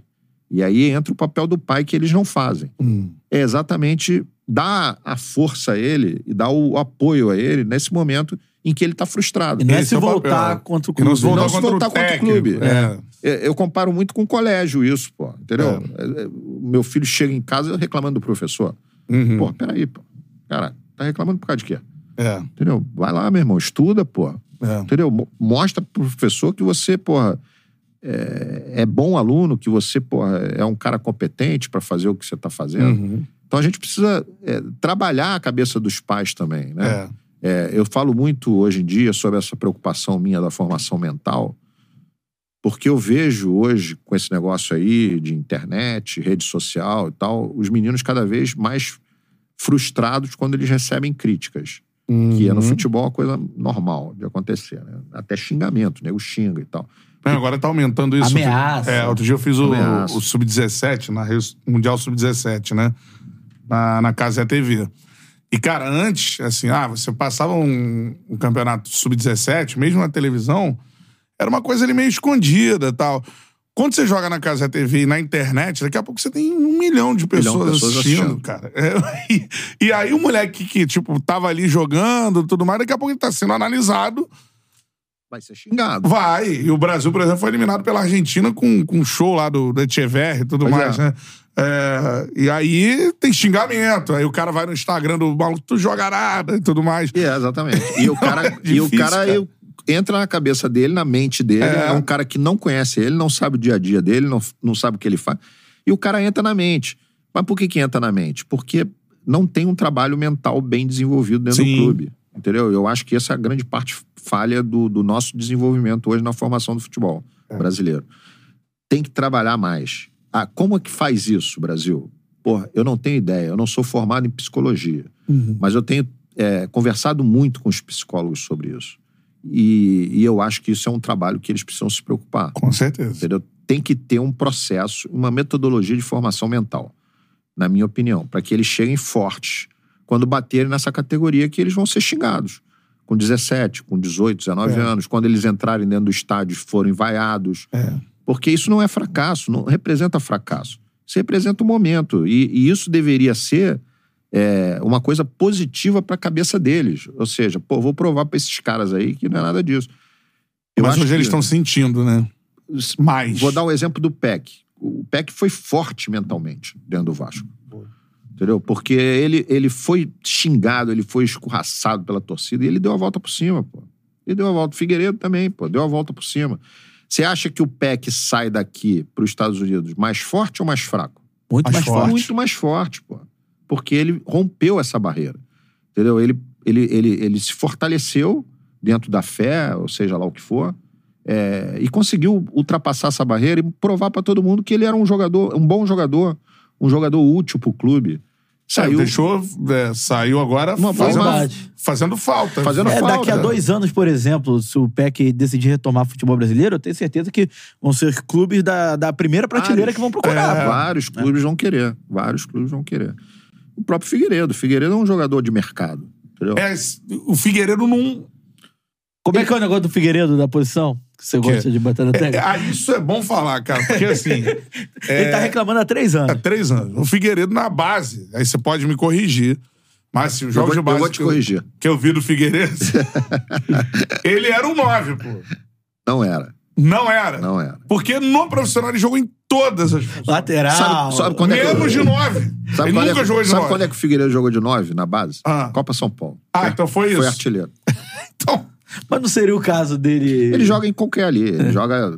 Ele jogou de lateral, jogou de, extre- volante. Jogou na base também de volante. De, de volante não, mas de, de lateral, extremo e, e O centroavante. profissional jogou de volante. É, ele teve um dia que botaram ele de volante. né? Vai, garoto! Mas ele é um Você jogador. não acha que faltou testar mais ele de 9 no Vasco? Pode ser pela falta, né? Pela ausência ali e tal. Mas eu- ele tem uma característica de força, né? É um jogador de força, de arranque. É, E de é um- chute. Ele, ele é um jogador que eu diria que ele se encaixaria muito bem num time como o Botafogo, que historicamente joga de forma reativa. É, num time que joga de forma. Vocês lembram que o Flamengo contratou uma vez o Berrio, né? Berrio. Berrio. Orlando Berrio. Forte, de, de arranque, de tal. No Flamengo não encaixou, porque o Flamengo não, não era um time que, que jogava É, de forma joga com a bola no pé. Joga com a bola É. no pé. pô. Houve uma época que Então, é, tecnicamente, a Ribeiro, técnica né? não é tão apurada assim. Né? Igual Figueiredo, a técnica não é tão apurada. Tem técnica? Tem. Mas não é um jogador de fino trato, vamos dizer assim. Tá certo? Mas Então- é útil. Mas é um jogador forte, é um jogador de arranque. É um jogador que tem a- essa habilidade. E, e- e evidentemente que o Vasco não jogando assim prejudicava ele, né? De alguma forma. É, e você acha que ele, ele, no caso específico do Figueiredo, ainda vai ser um jogador daqui a pouco a gente vai estar vendo aí Não, não é um A, jogador tudo top, mais? não, mas é, é um jogador que. O Figueiredo é um Vai ter jogador. o espaço dele, assim. vai ter o espaço dele. Grandes clubes É, ele é um bom jogador. Ele é um bom jogador.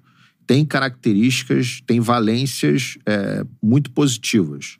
E que tem toda a condição em jogar em, em grandes clubes do Brasil. Marlon Gomes. Qual é o teto aí do Marlon na sua avaliação? assim? Pô, eu sou suspeito pra falar do Marlon, cara.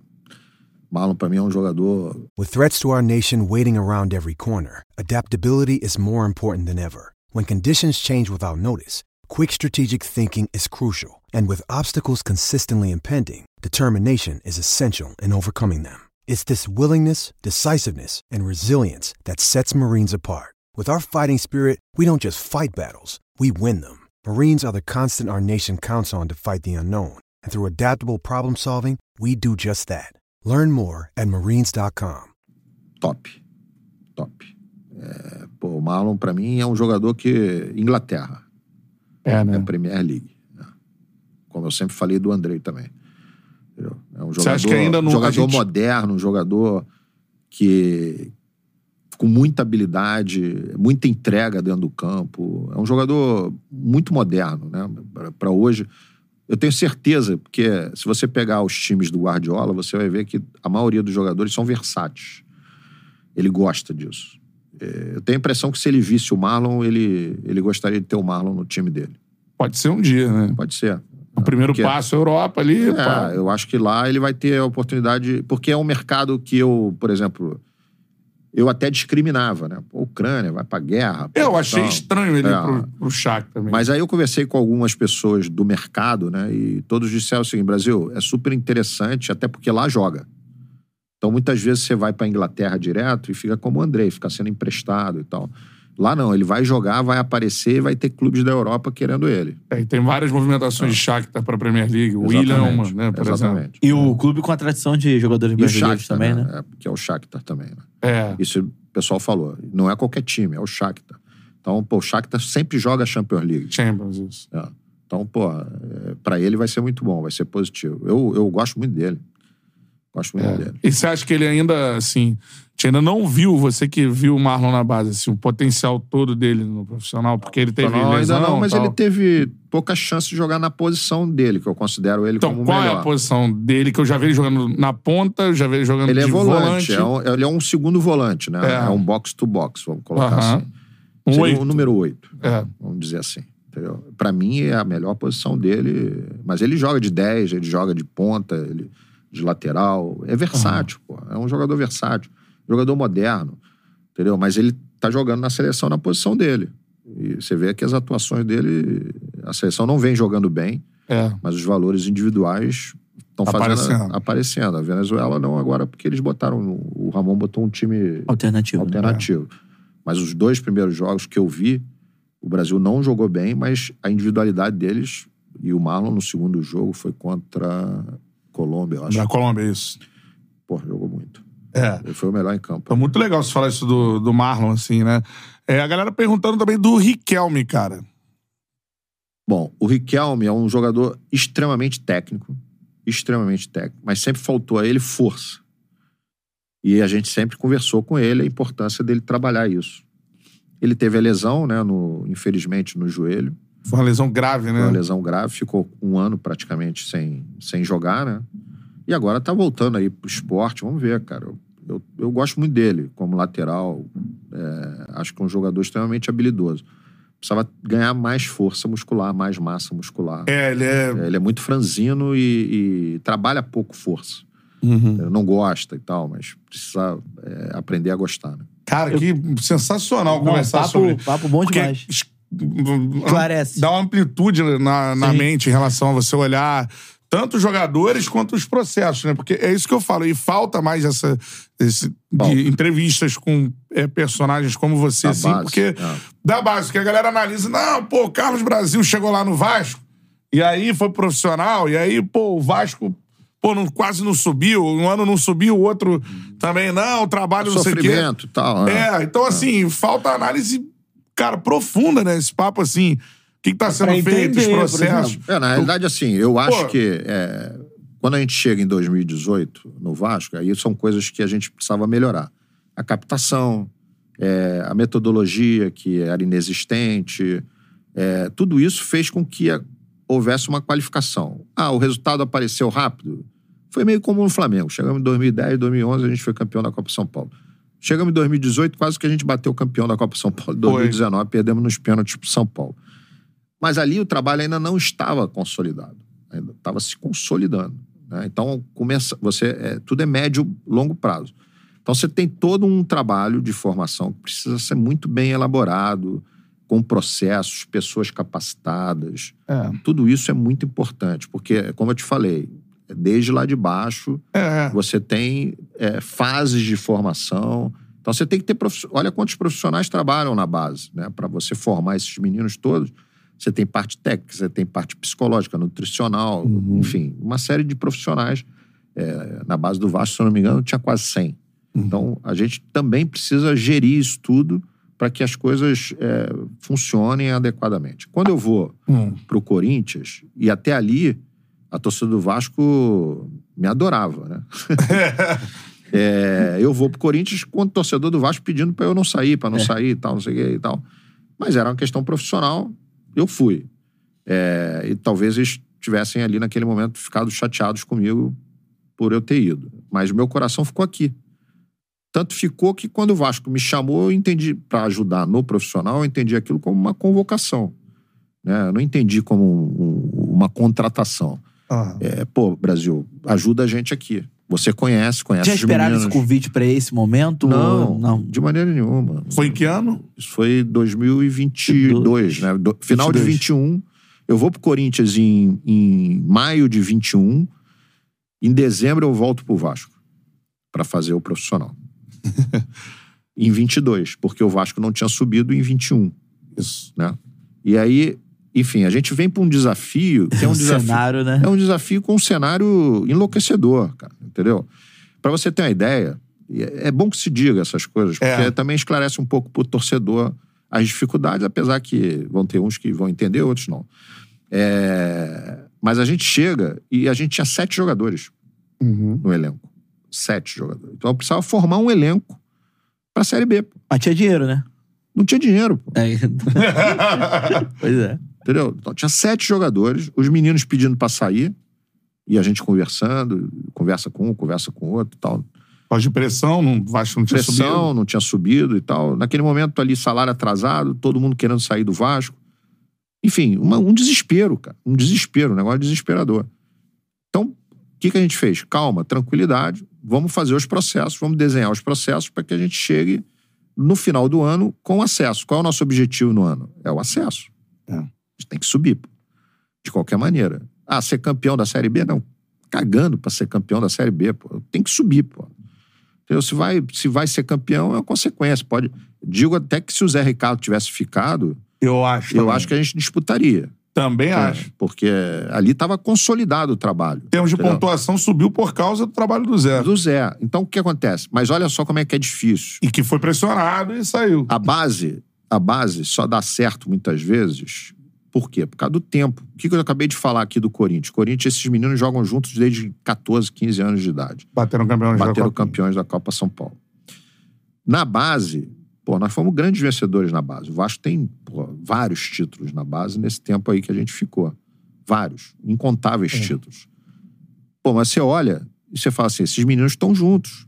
A gente deu, deu uma prioridade a formar os jogadores. Uhum. A gente não deu prioridade a comprar jogador. A gente deu prioridade a formar. Paciência, tranquilidade. Porque 14, 15 anos eles oscilam. É. Eles têm um, um déficit, ali tem, entra a, a fase da puberdade. Então, Uhum. é, tem uma série de coisas que você precisa analisar. Então, você fazer um time de um ano pro outro não é fácil, pô. Não é fácil. Então, a gente tinha que formar um elenco, fazer um time para ter o acesso. Né? Eu me lembro que eu, é, de forma muito humilde, eu falo isso, tá? É, e com muito orgulho até. Quando eu fui chamado e percebi que eu ia ficar sozinho, eu liguei pro Rodrigo Caetano, que é meu amigo. E falei, Rodrigo, porra, eu preciso da tua ajuda, cara. Eu preciso que você me oriente aqui qual o melhor caminho. Você já tem uma experiência no futebol profissional muito grande, a minha experiência é, de futebol de base, pô. Brasil, é, eu, eu acho só que assim, começa errado o Vasco no momento que tem que formar elenco todo ano. Não dá pra formar elenco todo ano, cara.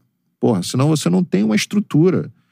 Eu falei, cara, mas é, é agora o meu caso, não tem jeito. Tem que formar eu, o elenco. Eu tenho que formar o elenco. E sete jogadores, né? Eu preciso de jogador. Ele, ele virou e falou: então tudo bem, mas forma. Se você continuar no ano que vem, mantenha Espinha a espinha dorsal e vai fazendo o time aos poucos, porque não dá pra fazer dessa forma. O torcedor não entende. Então, o torcedor, é, ele, ele, muitas vezes, ele, até pela paixão e pelo sofrimento que, né, que existe, no caso específico, é, você formou o time, ele vai dar um, um resultado im- imediatamente. Isso não vai acontecer. Nós não fizemos um mal carioca. É, nós nos classificamos, Uhum. coisa que em 2021 o Vasco não tinha conseguido. Foi jogar Taça. Rio. Foi jogar a Taça Rio. Nós conseguimos nos classificar. Perdemos semifinal pro Flamengo. Um jogo normal. Né?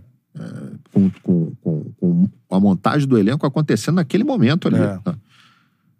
Aí, até ali, a torcida estava em paz. Estava entendendo perfeitamente. A gente deixou de ter a paz um pouquinho no momento que a gente perde para Jacuipense, Copa do Brasil Foi. entendeu? Ali a gente deixou de ter a paz, porque a gente perdeu nos pênaltis lá num campo horroroso. Horroroso, né, menor condição de, de, de jogar futebol naquele campo. É. É, enfim, não tinha vestiário, pô. Eu tenho foto do, do vestiário, eu dentro do vestiário, vestiário de areia, de terra, pô. É. Entendeu? Um negócio horroroso. A CBF admitiu um jogo daquele, pô, naquele local. E a gente sai dali. Ali começa uma pressão em cima do Zé Ricardo, em cima de mim também, enfim. E a gente. E eu seguro o Zé Ricardo. E eu falo, não, não vou mandar o Zé Ricardo embora. Porque eu tô vendo que nos treinos o time tá evoluindo, pô. Internamente. E era um time limitado. Era um time limitado. Que era o que tecnicamente. você pôde tinha muita ali. entrega. De, É. Entrega é, de saúde, entrega física. Mas era tecnicamente um time abaixo, Um evidentemente. time Mas que se pôde fazer com, com o que tinha. Com o que tinha de dinheiro. É, foi o que se pôde arrumar. É. Foi o que se pôde arrumar. E aí entra o Zé Ricardo. O Zé Ricardo, a gente empata os três primeiros jogos do brasileiro, uma pressão absurda em cima da gente. Enfim. E eu ali segurando as pontas. Eu falei, não, cara, é a gente aqui. Pô, nós estamos. Eu tô vendo o trabalho, pô. Eu tô vendo o trabalho. Não vai ter influência É. é, de uma coisa que, pô. é, Quando, quando existe uma coisa, tá ruim, você tá vendo que tá ruim, ok. É, e aí eu vou, vou dar o exemplo mais à frente o que, que aconteceu também nessa questão. É, mas naquele momento, não. E o Zé Ricardo consegue, então, fazer o time começar a ganhar. E a partir daí o time começa a melhorar e se desenvolver dentro daquilo que o Zé Ricardo é, colocou para eles, dentro do que o elenco podia oferecer. Então, aquilo ali, eu acho que era uma questão de só fazer isso. Aí vem a proposta do Japão pro Zé Ricardo. Que tava pressionado mesmo com o time. No É, mas podia, ali, ali ele já não estava mais. Ali ele já não estava mais. Mas ele sabia que a qualquer momento podia ser novamente pressionado. É, dois, dois empates muda o cenário. É. Muda o cenário. E aí, pô, não, vou ganhar dinheiro no Japão, trabalhar com tranquilidade. Não tem como deixar de ir, Brasil. Você desculpe, mas, pô. Aí vamos pra contratação do treinador. Esse é o grande problema, porque o Emílio faz, como auxiliar da casa, um ou dois jogos, três jogos, ganha. E É, a galera pede a permanência dele. ainda pediu a permanência dele. É, porque um teve até um jogo no Maracanã que a galera Isso. pediu a permanência dele. É, não sei se o o Cruzeiro, talvez. Foi. É, não me lembro, não vou lembrar agora exatamente. Mas, é, mas a gente internamente entendia que precisava ter um treinador. E aí começa a questão do dinheiro, cara. Porra, quem a gente vai contratar? O Vasco não tinha dinheiro para contratar. Esse era o grande problema. E aí começa uma questão, a 777 entra, no meio do caminho ela entra, É.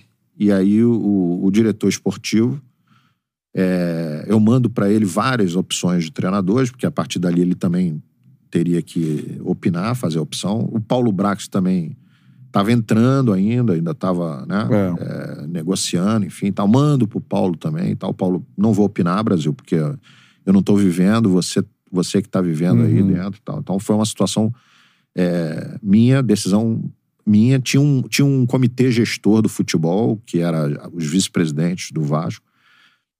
No final das contas, a gente só tinha dinheiro para contratar ou o Maurício ou o Paulo Vitor. Eu cheguei a conversar com o Jardine. Uhum. O Jardine tinha fechado lá no México. Não é o time que ele está hoje, que é o América, mas é o time anterior. E cheguei a, a cogitar o Barroca, mas o Barroca tinha dito que não sairia porque ele tinha fechado o compromisso já com o presidente do Havaí, se eu não me engano. Uhum. Alguma coisa nesse sentido. E... É, são treinadores assim, pra galera, com todo respeito aos profissionais. O Mauricinho já esteve aqui com a gente, o Barroca também. Aham. Mas são treinadores de um, de um, vamos dizer assim, de um momento de carreira. né? São prateleiras diferentes. É. É. Pra- Era ali que o Vasco podia. É, e ali não, e aí não tinha grana, ok.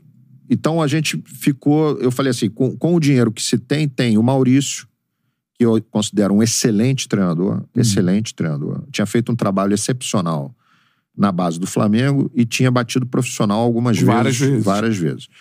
E estava no Atlético Paranaense. É, eu considero ele excepcional treinador. E o, o- o- o Paulo Vitor, que era treinador do sub-20 do Palmeiras, que hoje é auxiliar do Jardine lá no México. Também esse, outro excepcional treinador também. É, e a gente entendia que a gente tinha um, um- poderia criar um modelo de jogo diferente, é, enfim, com, com a grana que tinha. E aí o Maurício foi unanimidade.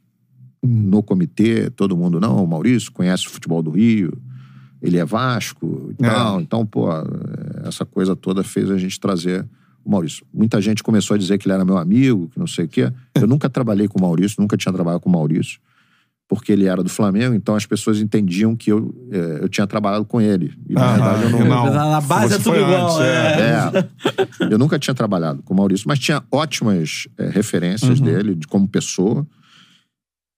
E, evidentemente, vi jogos dele. Né? É, até na época da contratação, a gente ficou analisando vários treinadores, ficou analisando jogos de Ah. como eles jogavam e etc. Só que ele vem muito pressionado. Ele já vem. Já chega já pressionado. chega pressionado. Brasil, você faria de novo? Não, não faria de novo. Isso aí a, a vida vai te dando experiência, entendeu? É, não faria porque quando você traz alguém muito pressionado, esse alguém não pode errar. Entendeu? Maurício ganhou os dois primeiros jogos e no terceiro jogo contra o Sport no Maracanã, que a gente jogou muito melhor, o Vasco não conseguiu ganhar, foi 0 a 0 Ele foi escorraçado pela torcida. Parecia que era um negócio que a gente estava vindo da quinta derrota com o Maurício. Uhum. Um negócio impressionante. Eu nunca tinha visto aquilo. Mas já era o- a coisa do- da rejeição, entendeu? Então, qualquer erro dele eh, seria uma rejeição. E a partir daí, ele, é, talvez pressionado também, é, porque a pessoa, ela, ela pressionada, ela, ela questiona as convicções. É. Não tem como não ser diferente. É normal isso, né, no ser humano. Você tem, você tem que estar muito convicto. Eu sempre digo o que o Diniz fala, né? É, eu prefiro morrer com as minhas convicções, porque se eu morrer com a tua, eu morro duas vezes, É. né? Então eu prefiro morrer com a minha, beleza? Mas de alguma forma você reflete. Você, porra, cara, tem que refletir se isso aqui. Então eu acho que naquele momento o Maurício começou a refletir E, e ali eu acho que a gente errou com ele, entendeu? Porque não só eu, mas ali a própria comissão, todo mundo que estava ali, começou a direcionar ele para um lado que ele não queria. Ele, Maurício, não queria, porque a gente entendia que a gente tinha que voltar a jogar como o Zé Ricardo estava jogando. É, o futebol mais burocrático. Mais assim, burocrático, é. mas que estava dando resultado. Resultado. Exatamente. E não era a convicção dele. Quando ele perdeu a convicção dele pra gente, porque ele não perdeu pro torcedor, ele perdeu pra gente. É. Aí, Aí ficou difícil. ficou difícil, né? Porque é, ele, coitado, ele não.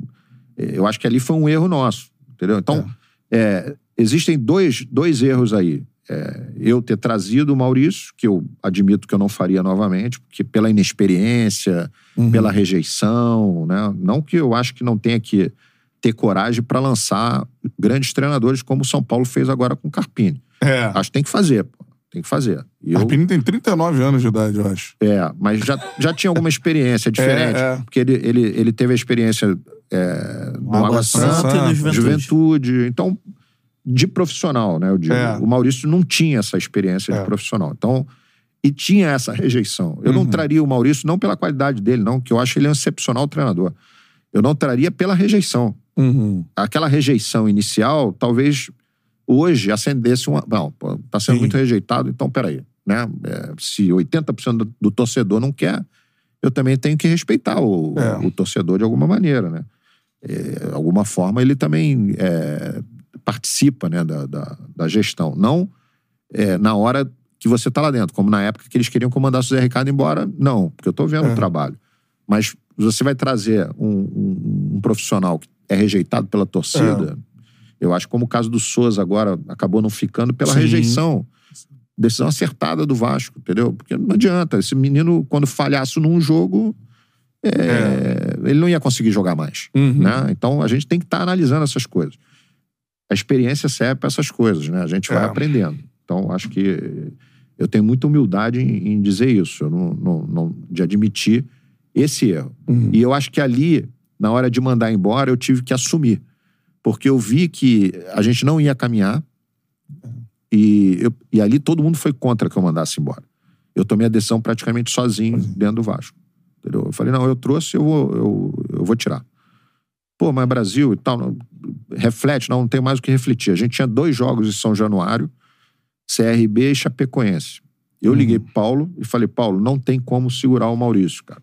Não tem como, porque a gente vai fazer esses dois jogos, São Januário vai virar um inferno É. e a gente precisa de pontuar. A gente tá precisando pontuar. A Série B é ponto. A gente tem que fazer ponto. Em casa, então, nem se fala. É. Eu não posso perder a oportunidade de ganhar seis pontos aqui. Acabou que a gente ganhou quatro, com o Emílio. Né? Mas a gente talvez nem ganhasse com o Maurício, entendeu? Porque É. a pressão era absurda em cima dele. Então É. não tinha por que continuar. Foi uma decisão que eu precisei tomar. É, a gente erra, mas a gente não pode se omitir Uhum. entendeu? Em qualquer cargo que a gente tenha, principalmente o cargo administrativo, gerencial, Tem que tomar decisão. tem que tomar decisão, pô. É. Você não pode ter medo de tomar decisão, pô. Perdeu o timing de tomar decisão. Você, né? você se arrebenta, entendeu? Então, vai errar, vai errar, mas omisso você não pode ser, cara. É. Nunca, entendeu? E muita gente fala assim, ah, pô, você não tinha medo disso? Cara, eu tive medo quando eu perdi meu pai com 13 anos. Aí eu tive medo da vida. É. A partir daí eu superei e acabou, pô. Entendeu? Eu não tenho medo. Medo não, não faz parte do meu, do meu vocabulário. A gente tem, às vezes, um, um certo friozinho na barriga que faz É. bem, pô. Receio. Receio, exatamente. É. Faz bem, pô, porque faz refletir. Se você não tem medo de nada, você também não reflete. Então é, É. é- é importante você ter a reflexão para tudo. Então, assim, é, eu acho que a gente poderia ter tido acesso com mais tranquilidade. Uhum. Nós perdemos pontos importantes no meio disso aí. Eu vem o jogo que- Emílio, o Emílio também vai bem nos primeiros, depois fracassa É. e tal. Aí, pô, qual o treinador que a gente traz? Aí, ok, aí o Paulo sugere o Jorginho, ok, traz o Jorginho, o Jorginho ali tinha é, já um, Estofo um maior, estofo né? maior e tal, e a gente sabia que tinha condição de, de, de chegar. Poderia ter sido muito mais tranquilo, Uhum. muito mais tranquilo. Inclusive, é, quando a gente jogou com o É, tem Sampaio- um jo- o O jogo jogo Sampaio símbolo é Corrêa. é isso que eu ia falar. é o empate a esse- gente subir, pô. É isso. Entendeu? A gente faz o gol no final. Penúltima rodada? Ou Não, faz o, antepenúltima? faz o gol, a gente que é toma um gol. antepenúltima. Esse é antepenúltimo ou Foi na penúltimo? penúltima. Penúltimo. O Sampaio. E o, o que, que, o que que ilude a gente ali, no meu modo de ver? Foi o gol do Anderson no começo do jogo. É. Porque aí a gente, pô, Sim, São Januário pulsando, o Vasco vai atropelar. vai atropelar, entendeu?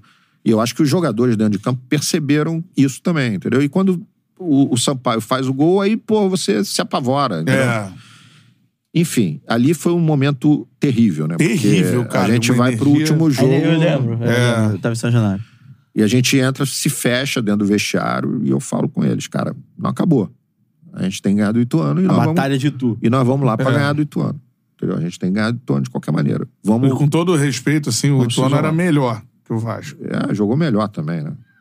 É, aquele negócio. O aquele dia Vasco. o Thiago tava muito bem no jogo. É, o Vasco Teve logo. uma expulsão É, logo no primeiro. e o pênalti. É. Graças a Deus.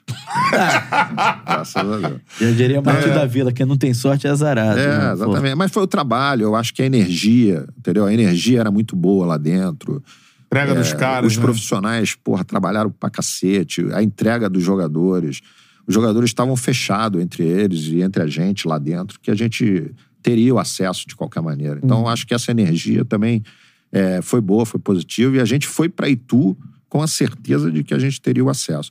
Então, assim, é, acho que poderia ser menos sofrido do que foi, mas é, a gente cumpriu o objetivo. O objetivo era o acesso. É, inclusive É, a- foi. gente Nessa batalha de tu, como é que é o vestiário, assim, pré-jogo, assim, de um. Ah, porra. de um... Positivo, cara. Positivo. Caraca. Positivo. Porque, assim, é. em nenhum minuto, se você falar assim, já me perguntaram isso, tá? Mas. Brasil, você teve, em algum momento, você teve dúvida do acesso? Não. Eu não tive dúvida do acesso em nenhum momento. O Yuri mandou aqui, ó. Sou vascaíno e moro em Itu. Foi um dos dias mais tensos da minha vida. É isso. Imagina o meu. Trabalha em outro lugar, é apaixonado pelo Vasco, mas não tava trabalhando ali, né? É, agora, queria que você falasse sobre dois jogadores aí. Assim, o primeiro deles, o Nenê, cara. Porque é um cara que, assim, não fez parte dos tempos mais gloriosos do Vasco. Mas eu acho que desse tempo né? ruim, o cara teve uma identificação enorme. E, assim, se não fosse o Nenê, o Vasco não subia. Dá pra dizer isso, né? Assim. É, o- eu acho que é um conjunto... Não gosta de ficar no banco, nu- nunca gostou, mas. assim, Testa, mas, mas faz parte, né? É. Ele é extremamente competitivo. O Nenê é um cara espetacular como pessoa, como jogador, enfim. Eu adorei estar junto dele, ter. é, sou grato né, a Deus por ter me dado a oportunidade de trabalhar com o Nenê. Nenê é um grande ídolo, né, cara? É um, é um cara fenomenal, entendeu? No dia a dia, extremamente positivo, entendeu? É, Leva, leva os outros companheiros por um, um astral extremamente positivo. Dá pra dizer que se ele não tivesse, o Vasco não subia? Eu não sei, eu acho que ele foi importante como outros foram, entendeu? Eu acho que teve, ó, teve uma grande importância nessa, nesse acesso. O Thiago, o goleiro, o. Yuri. Tô falando da liderança até, né? Mais do que no campo. No campo, todos eles tiveram muita importância.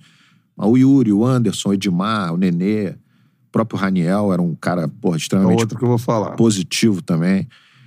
E, e tinha um, um grupo ali, cara, é, que eu me orgulho de ter, ter, ter feito, sabe? É, é um grupo de homens, cara, de, de pessoas fantásticas, de, de profissionais fantásticos, entendeu? Profissionais, na essência mesmo. Cara que chega é, cedo no clube para treinar, se dedica, entendeu? Todos eles eram assim. Não, eu não tive nenhum. Cara, o único problema não digo nem que foi problema, porque isso acontece toda hora em futebol, foi aquele lance do Nenê da abraçadeira Uhum. com, com o Zé Ricardo ali. E que, porra, eu conduzi da melhor maneira possível, conversei com o Nenê, o Nenê também é um cara, porra, sensacional como ser humano, sabe? Ele entendeu que ele tinha errado também, ele foi na imprensa, pediu desculpa, é, pediu desculpa ao Zé Ricardo, o Zé Ricardo é um outro ser humano assim, cara, especialíssimo, então é, eu sou muito grato ao Vasco, sou muito grato a Deus de ter tido a oportunidade de fazer esse trabalho, sabe? Foi sofrido, muito sofrido. A gente porra, acha que poderia ter sido de uma forma melhor. Mas, cara, trabalhar com esses caras todos foi uma coisa assim. É. para não esquecer. E aí, duas situações aí. A primeira é. é queria que você falasse sobre o Raniel. Acho que todo mundo sabe que o Raniel. É, o que, que o Raniel passou na vida tudo mais, né? É, como é que foi trabalhar com ele agora, assim? Tipo, é, é uma, uma questão de, de você ter que cuidar desse externo, né, do ambiente, é, ter uma vigilância vamos, maior. Como é, como é que uma funciona? preocupação com o ser humano, né, é, Raniel? Na verdade, eu, eu sempre falo isso, cara. A gente precisa cuidar das pessoas, tá certo? É, eu sou um cara muito cuidadoso com as pessoas. Nós todos somos seres humanos. Então, a gente, você gosta de carinho, você gosta de cuidado, você também. Todos nós. Então, a gente precisa cuidar das pessoas antes de criticá-las, né? É muito fácil, porra, sair criticando, sair destruindo carreira de todo mundo e tal, né? Para quem tem, como vocês, é, o acesso a isso, é muito fácil. É. né? Eu posso falar de quem eu quiser, pô. Tô aqui falando, falo de quem eu quiser. É. Né? E, e- e- posso destruir carreiras. Claro. É, a gente tem que se colocar assim, pô, eu gostaria que destruísse a minha carreira, né? O quanto eu estudei, eu gostaria que, porra... Então, eu acho que a crítica no futebol, ela, ela pode ser uma crítica construtiva, sempre. Eu, eu não gosto da crítica é, pessoal, da crítica quando bate, ofensa, essas coisas são, são, são ruins para o país, eu diria, É. culturalmente para o país Uhum. né? Porque a gente olha para a população, uma população que precisa ser inteligente, precisa ter É. mais cultura. Então ela precisa, ela pode te criticar? Pode te criticar. Você é uma figura pública, Claro. então você pode ser criticado. Mas é, amanhã, pô, Bruno, pô, você desculpe, mas eu não gosto de você narrando. Pô, é um É. direito do cara, pô. Óbvio? Né? óbvio, Pô, total. é, mas te xingar, não, pô. Não é um direito. Aí que tá. Entendeu? Então eu acho que. é- Que esse lixo de narrador. é, eu acho que aí passa do limite, entendeu? Então, eu acho que existem as frustrações, existem as questões é, de educação, culturais no país e tal. É, a gente precisa cuidar das pessoas. O Raniel, a gente teve o cuidado com ele, entendeu? E ele se sentiu abraçado, se sentiu acarinhado, entendeu? É, se existe essa palavra, enfim. É, ele, ele, ele. Tem de apostar nele na contratação, né? É, porque o que acontece? O, o, o Raniel, eu e o, o, o Zé Ricardo, a gente conversa com ele no Viva Voz. Gera dúvida por conta de todos os problemas que ele vinha tendo, né? E, e ele claramente fala pra gente, cara, eu sei todos os problemas que eu tive, eu sei que isso gera um monte de dúvida, mas vocês podem ter certeza da minha entrega e eu vou para ir para fazer o meu nome. Vocês podem ter certeza disso. Eu vou, vou, vou me entregar ao Vasco de corpo e alma. Foi uma coisa tão sincera, tão. que a gente falou, pô, vamos, vamos nessa, vamos apostar, entendeu? É, existia algumas pessoas contra, até dentro do clube mesmo e tal, mas a gente resolveu apostar. E a partir do momento que você aposta, você cuida, entendeu? É. E aí houve um cuidado muito especial é, de todos lá dentro. Principal- Psicólogos tal. principalmente o cara que hoje é o gerente de futebol, que é o Clauber. Clauber estava como supervisor, né? Que é um cara também, porra, especialíssimo, né? É, e o Clauber, é, com muito cuidado, igreja levando ele e tal. Então, levou ele pra fé também, isso, é, a família inteira. E ele foi se É, sentindo faz abraçado. esse trabalho, Faz né? esse trabalho. E, e ele foi se sentindo abraçado, entendeu? É, é um cara é um cara espetacular, tá? Espetacular. É outro também. Então assim, a gente teve uma convivência ali de família, cara, de Uhum. família. Por isso eu não tive nunca dúvida do acesso. Sim. Entendeu? Agora quem tá fora do processo, o Bernardinho fala muito bem isso, né, cara? São os ruídos, né? É. Ele fala assim, cara, não dá pra ficar escutando os ruídos, senão você não trabalha. Você tem que ter as tuas convicções, pô. Entendeu? Você É. tem que saber o, o trabalho, como é que ele tem que ser executado, e a partir dali, se não der certo, ok, não deu certo, mas você teve a tua convicção, você trabalhou. Eu, graças a Deus, tudo que até hoje eu fiz deu certo. Então, Eu tenho E outra o questão- pênalti, eu é- só ia é perguntar. O pênalti do. Do esporte. Quando- porra, pênalti Então, pesadíssimo. Além da né, cara? personalidade, o todo, todo o histórico dele, né? Em, em Pernambuco. em enfim. Pernambuco, e ele doido pra fazer o gol no esporte, né? Porque ele jogava no Santa Cruz, ele era xingado e tal. E no próprio jogo, xingado No pra jogo foi xingado A família de- dele era xingada. E eu não sei se vocês se, se ligam que o Andrei pega a bola pra bater o pênalti. E aí ele tira o Andrei, que ele fala assim: não, tá maluco, pô? É comigo. Aqui- Se tiver que tomar porrada, sou eu que tenho que tomar a porrada, não você. E ele faz aquilo lá, provoca lá a torcida e tal, dá aquela confusão toda lá. Pô, Brasil, o que, que você fez? Eu não fiz nada, cara. Eu fui no vestiário e perguntei, pô, tá maluco, né, cara? Ele fala, eu faria tudo de novo. Eu vou falar o quê, pô? tá certo, pô. Entendeu? É. Porque é muito emocional, cara. Entendeu? Você, você tem que pensar que todo ser humano tem um lado emocional, não tem um lado só racional. É. Então, no futebol, existe a reação emocional, pô. Não, os caras chamando, estavam chamando ele de pô, drogado tudo mais, É, blá, blá, blá. E, pô, pô. o cara faz um gol, ele vai explodir, E né? não, e não um gol qualquer, né? Porra, um É, e, pênalti e ele, com- no calor, ele fala, faria tudo de novo. Pode ser que se perguntar hoje, ele vai dizer, porra, cara. Não- Eu acho que ele deveria- vai falar, faria tudo. Mas pode ser que ele hoje É. não deveria ter feito. Mas é emocional, pô. É emocional, não tem jeito, pô. Entendeu? Você faz coisas, às vezes, na, na base da emoção que, que não, não reflete, né? Agora, tem sei outro... onde tá o Raniel agora, Tá cara. no- tá- tava no Japão, né? É, né? É. Ele, se, tava, se tá no Japão, daqui a pouco vai no Charla. Ele É. gosta do jogador de futebol japonês. Tem outro personagem que eu queria saber também do, dessa sua passagem como executivo de futebol do Vasco, que é o Alex Teixeira. Porque o Alex, ele Boa. chega cercado de muita expectativa. é, já, é, de acordo com notícias veiculadas na época, abri- abrindo mão de muito dinheiro pra, pra jogar no Vasco e tal. Queria saber como é que foi esse processo de chegada e se houve alguma frustração ou por parte do próprio Alex é, ou da, da, da torcida ou de vocês da direção de- dele não ter rendido, de repente, o que se esperava dele. É, porque a galera, pô, Alex passou muito tempo na Europa, cogitado no Liverpool e tudo mais, vai chegar na Série B, irmão. Pô, botar a Série B no bolso. E não, Mas não eu, foi não, assim. eu não pensava assim. Não? Não. A gente sabe, quem tá no futebol sabe que tem a, a questão da adaptação, readaptação. Por mais idade e experiência que o cara tenha, pô, ele ficou muitos anos fora. Então, é, não é fácil. Não é fácil. Quando, quando o Vasco vai lá, a análise de mercado avalia o Orelhano, por exemplo, como um grande jogador, jogando no Vélez. é, agora, por exemplo, o Esforça, né? É. É, ele, ele- eles demoram muitas vezes a se adaptar. O Conca demorou um ano para se adaptar e foi se adaptar no Fluminense, né? O Cano, o que está no Fluminense, nunca foi no Vasco, né?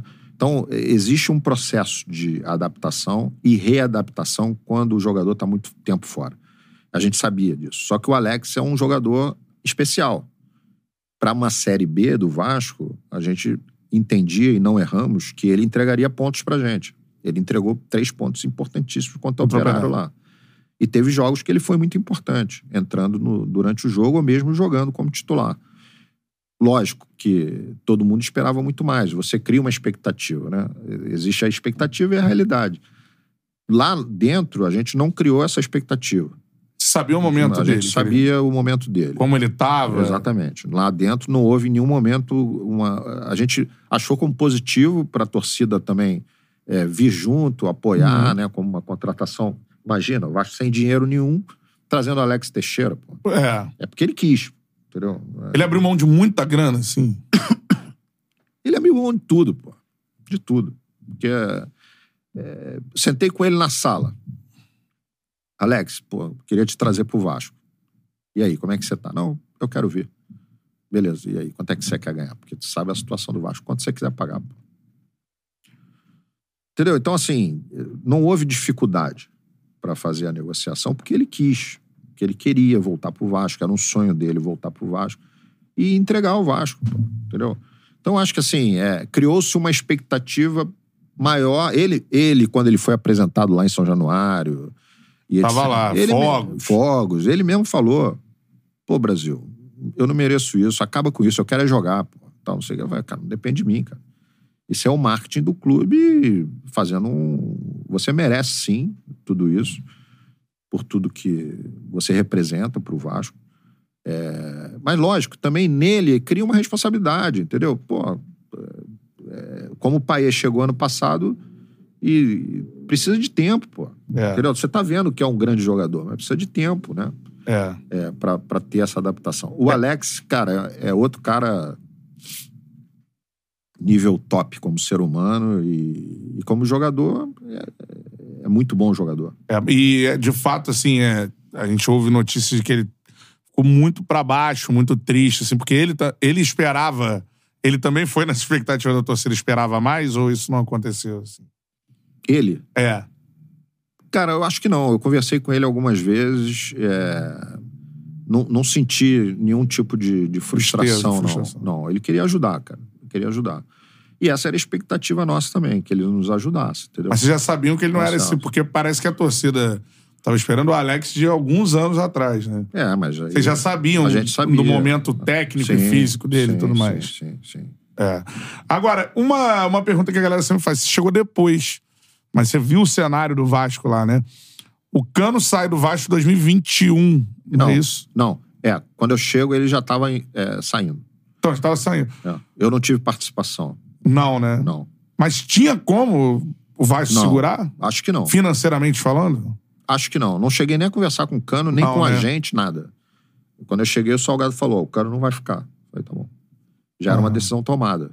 É, porque é uma parada assim, que a galera vê o, um time na Série B, né? Liberando um jogador e daqui a pouco o cara é o rei da América. É, porque além, que, a- além da questão Muito louco, financeira. E a né? gente E o Fernando dele, né? Diniz foi treinador também, né? Além da questão É, financeira, Eu acho que- o Vasco não tinha o dinheiro pra pagar o salário dele, né? mas além da questão financeira, não Provavelmente. tinha. Eu nem, eu nem sei se era isso, mas. Acho, acho que também tinha um desgaste ali, da, principalmente em relação aos pênaltis, né? É, pois É. é. É, quando você Talvez, aí. permanece na Série Ali, B, é ali eu acho que né? tem um desejo do jogador junto com, É mútuo, né? com a questão do dinheiro, e aí É. mistura, não tem jeito. Porque eu acho que é importante o jogador também é, querer ficar, querer jogar, entendeu? Você falou do Alex, abriu mão da. É, exatamente. Cada um também sabe onde aperta o calo, mas É. assim, o Alex. Os meninos muito assustados com tudo que estava acontecendo, é, teve uma dificuldade de querer ficar. Isso é de cada um, cara. É. Entendeu? A personalidade de cada um. Você conversa com todos. A gente, nessa época, sem dinheiro nenhum, a gente traz o Palácio, que era uma. Uhum. É um, é um jogador que, com uma qualidade técnica absurda, o Boca Júnior, acho que até contratou ele agora. Ah, é? É. Não sabia. E, e a gente tinha visto, é, análise de mercado já tinha visto, já tinha pontuado e tal. E tinha uma disponibilidade de dinheiro, porque tinha entrado a primeira parte do pagamento da, da empresa, SAF. da SAF, e tinha uma disponibilidade daquele dinheiro ali. Não tinha quem contratar. né? É, havia uma cobrança da empresa para que se contratasse alguém até aquele valor ali, que era 2 milhões de, de dólares, alguma coisa assim. Quem eu vou contratar por 2 milhões de dólares? né? Na segunda janela. Isso foi já no meio do, do ano. Aí você começa. Procura daqui, procura dali e tal. Janela curta, de 30 dias. Logicamente, tinha jogadores mapeados pela análise de mercado já desde o início do ano, né? mas que eram muito mais caros. A gente não conseguia. E, e tinha essa oportunidade. Então a gente traz a oportunidade. Qual a expectativa? Não vinha rendendo no internacional, né? Era um jogador sul-americano que poderia entregar pra gente em 2000, não era nem naquele ano. A expectativa era para 2023, Uhum. que ele acabou não ficando com o Paulo, né? É. O Paulo já tinha trabalhado com ele também no Internacional. Uhum. E não se adaptou. Ele não se adaptou. Ele não se adaptou ao futebol brasileiro. É. Pode estar acontecendo a mesma coisa com o Aureliano aí. É, né? quer voltar. Né? Eu não sei porque eu não estou vivenciando isso, mas por ele ter pedido para sair, é. parece que não, não, não tá se adaptando e teve até a oportunidade de ir para outros clubes no Brasil Sim. e não quis. Não quer. Então, assim, é, é uma questão difícil, né, cara? Porque entra a parte mental. Mais uma vez, entra a questão mental aí que você precisa é, cuidar da pessoa também. É, o que, que você faz? Pessoa não querendo jogar, não querendo ficar, é muito difícil. cara. É. Agora, é, falando sobre. Queria que você falasse sobre a SAF do Vasco, cara, que é uma coisa que a gente já teve em debate aqui várias vezes, entrevistando os candidatos à presidência e tudo mais. É, e. O que, que você pode falar Pessoas que estavam fora do clube. Ele estava dentro do clube É. na, na transação, né? da, da SAF do Vasco? Assim, pontos positivos e negativos que você observou. Assim. Ah, cara, é difícil, né? É, é, o que, que eu posso te dizer? Vamos lá desde o início. Quando eles entram, eles tiveram muito cuidado é, para não, pra não atrapalhar a questão do acesso, Acesso. mesmo. é. Muito cuidado. É, me pediram para continuar tocando o trabalho, mesmo com o Paulo lá. O Paulo entrou e falou: Brasil, eu vou é, opinar, vou falar e tal, mas a decisão é tua, sabe? Deixaram realmente a coisa transcorrer como ela estava. Eles perceberam que o ambiente era muito bom também. É, e viram que ali, se eles entram, porra, botou os dois pés na porta e tal, poderia realmente Não subir. é, não subir, porque você geraria um problema de ambiente, né? É. Um problema de energia ali dentro que poderia ser Sim. ruim, né? Uma interrupção de processo é muito, sempre muito ruim em qualquer empresa, né? É, então eles entenderam bem. É, naquele momento também não tinha grana para investimento. Parece que o primeiro aporte entraria em setembro, alguma coisa assim. E a gente ali entrou um dinheiro que eu te falei, possibilitou a gente a comprar o palácio. Mais nada, Uhum. mais nada. Desse jeito seria levado até o final do ano, desse jeito foi levado até o final do ano, tá certo? E a gente conseguiu, graças a Deus, o acesso.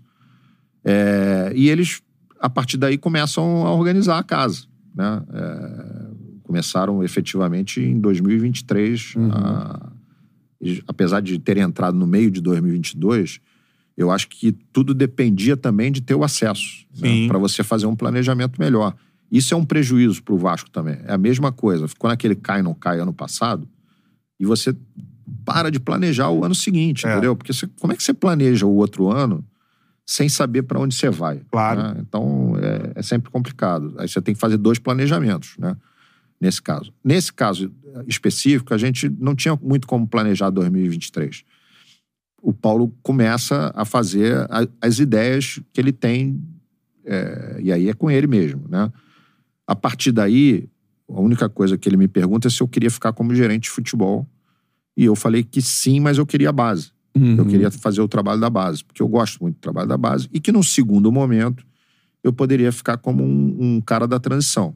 É. Mas eu precisava entender novamente a base, porque eu já estava um ano e meio fora Afastado da da base. afastado da base, entender o que estava acontecendo lá dentro, para poder recuperar o trabalho que a gente tinha feito, Uhum. né, a própria metodologia, a própria captação, etc. E a partir daí, casa arrumada, Uhum. um coordenador lá, eu fico como o cara da transição, que eu acho que é importante esse departamento, junto com alguém trabalhando comercialmente os meninos. Essa era a nossa ideia inicial. E eu topei, eles toparam também e a coisa foi. O que, que eu vejo, e aí eu não estou falando especificamente do Vasco, o que, que eu vejo como vantagem de ser uma SAF? Acabou, acabam as questões políticas né, dentro do clube. É, isso é muito prejudicial para todos os clubes. Né? Você tem um profissionalismo dentro do clube, que eu acho que é importante ter. Pessoas realmente capacitadas para Uhum. fazer o trabalho. É, e você tem uma continuidade. Né? Porque muitas vezes, na questão política, de três em três anos, você porra, precisa mudar. Uhum. E aí muda. No que muda, quem entra não entende muito bem o processo, não entende muito bem como é que funciona o futebol.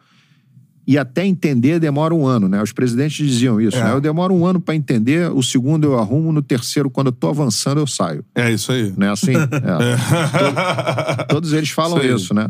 É, é mais ou menos isso mesmo.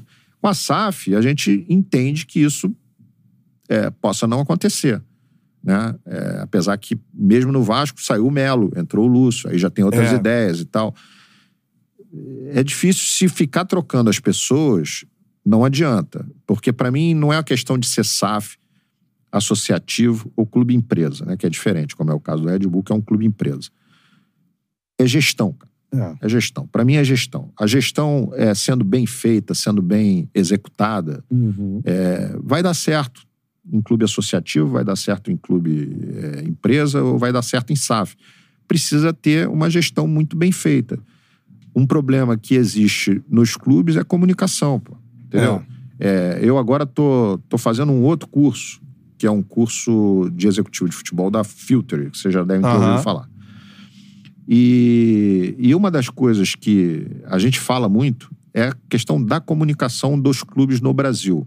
É muito mal feito. Muito cara. mal feito, cara. Entendeu? Então, é, isso é um problema que continua. É. Eu não vi melhoras, tá certo? Porque quando eu digo comunicação, é que é o seguinte: o departamento de futebol, ou o executivo de futebol, ele não é o todo-poderoso do clube. Quem é o todo-poderoso do clube é o CEO, certo? Ou, ou o presidente, ou seja lá quem Sim. for. Existe diretor de RH, existe diretor financeiro, existe diretor jurídico, existe diretor de marketing, existem outras diretorias ao redor. Tudo estoura na conta do executivo de Não, futebol. porque ele é por o- conta é da o- comunicação por conta também, da né? comunicação e porque ele é o que dá a cara pra dizer quem ele Uhum. contratou, quem ele não contratou, e etc. Mas você não faz nada sozinho. Entendeu? eu acho que os clubes no Brasil... eu te digo até que a contratação é o que o executivo faz, é, faz menos, cara. mas ele, Gestão de mas ele, pessoas, mas ele né? toma bronca é, da torcida se, se contrata mal, se não contrata quem a torcida quer. É, eu acho que com essa preocupação dos clubes de se fecharem, quase como se fossem fortalezas, assim, né? Você não tem papos assim como a gente tá tendo aqui. É, não tem. Então, assim, a Não. galera fica numa superfície ele, de análise de tudo, porque não chega pro torcedor É. informação. E, e- o medo de, é uma de dar algum problema Exatamente. Você- tira a informação do Se cara. você não tem a comunicação interna muito bem feita, muito bem elaborada, todo mundo fica com medo de falar também. É Porque isso. se eu falo aqui Claro. alguma coisa que o senhor não quer que eu fale, eu É. tomo, eu tomo a, pa- a pancada. Tá certo? É. Porra, então, ah, o senhor pode dizer assim, não, só, só quem fala pelo clube sou eu. E depois do jogo, que vai o treinador lá? E o executivo, quando que- tem que dar a cara também? Ele precisa É. falar, pô, entendeu? Claro. Então, é, esse- essa questão da comunicação, ela precisa primeiro estar muito bem arrumada dentro do clube. Uhum. Se esquecer vaidade, por exemplo. Você tem ações de marketing que nos Estados Unidos, por exemplo, quem cuida é o próprio executivo de futebol. Uhum. Ele cuida das ações, tá certo? Aqui não, aqui uma cultura nossa tem um diretor de marketing para fazer isso. Só que muitas vezes isso aqui não, não conversa Tá com isso, choque. porra. É. Entendeu? E aí o que acontece? Eu preciso do jogador para fazer uma uma uma, Ação Uma- comercial. uma atividade é, de marketing.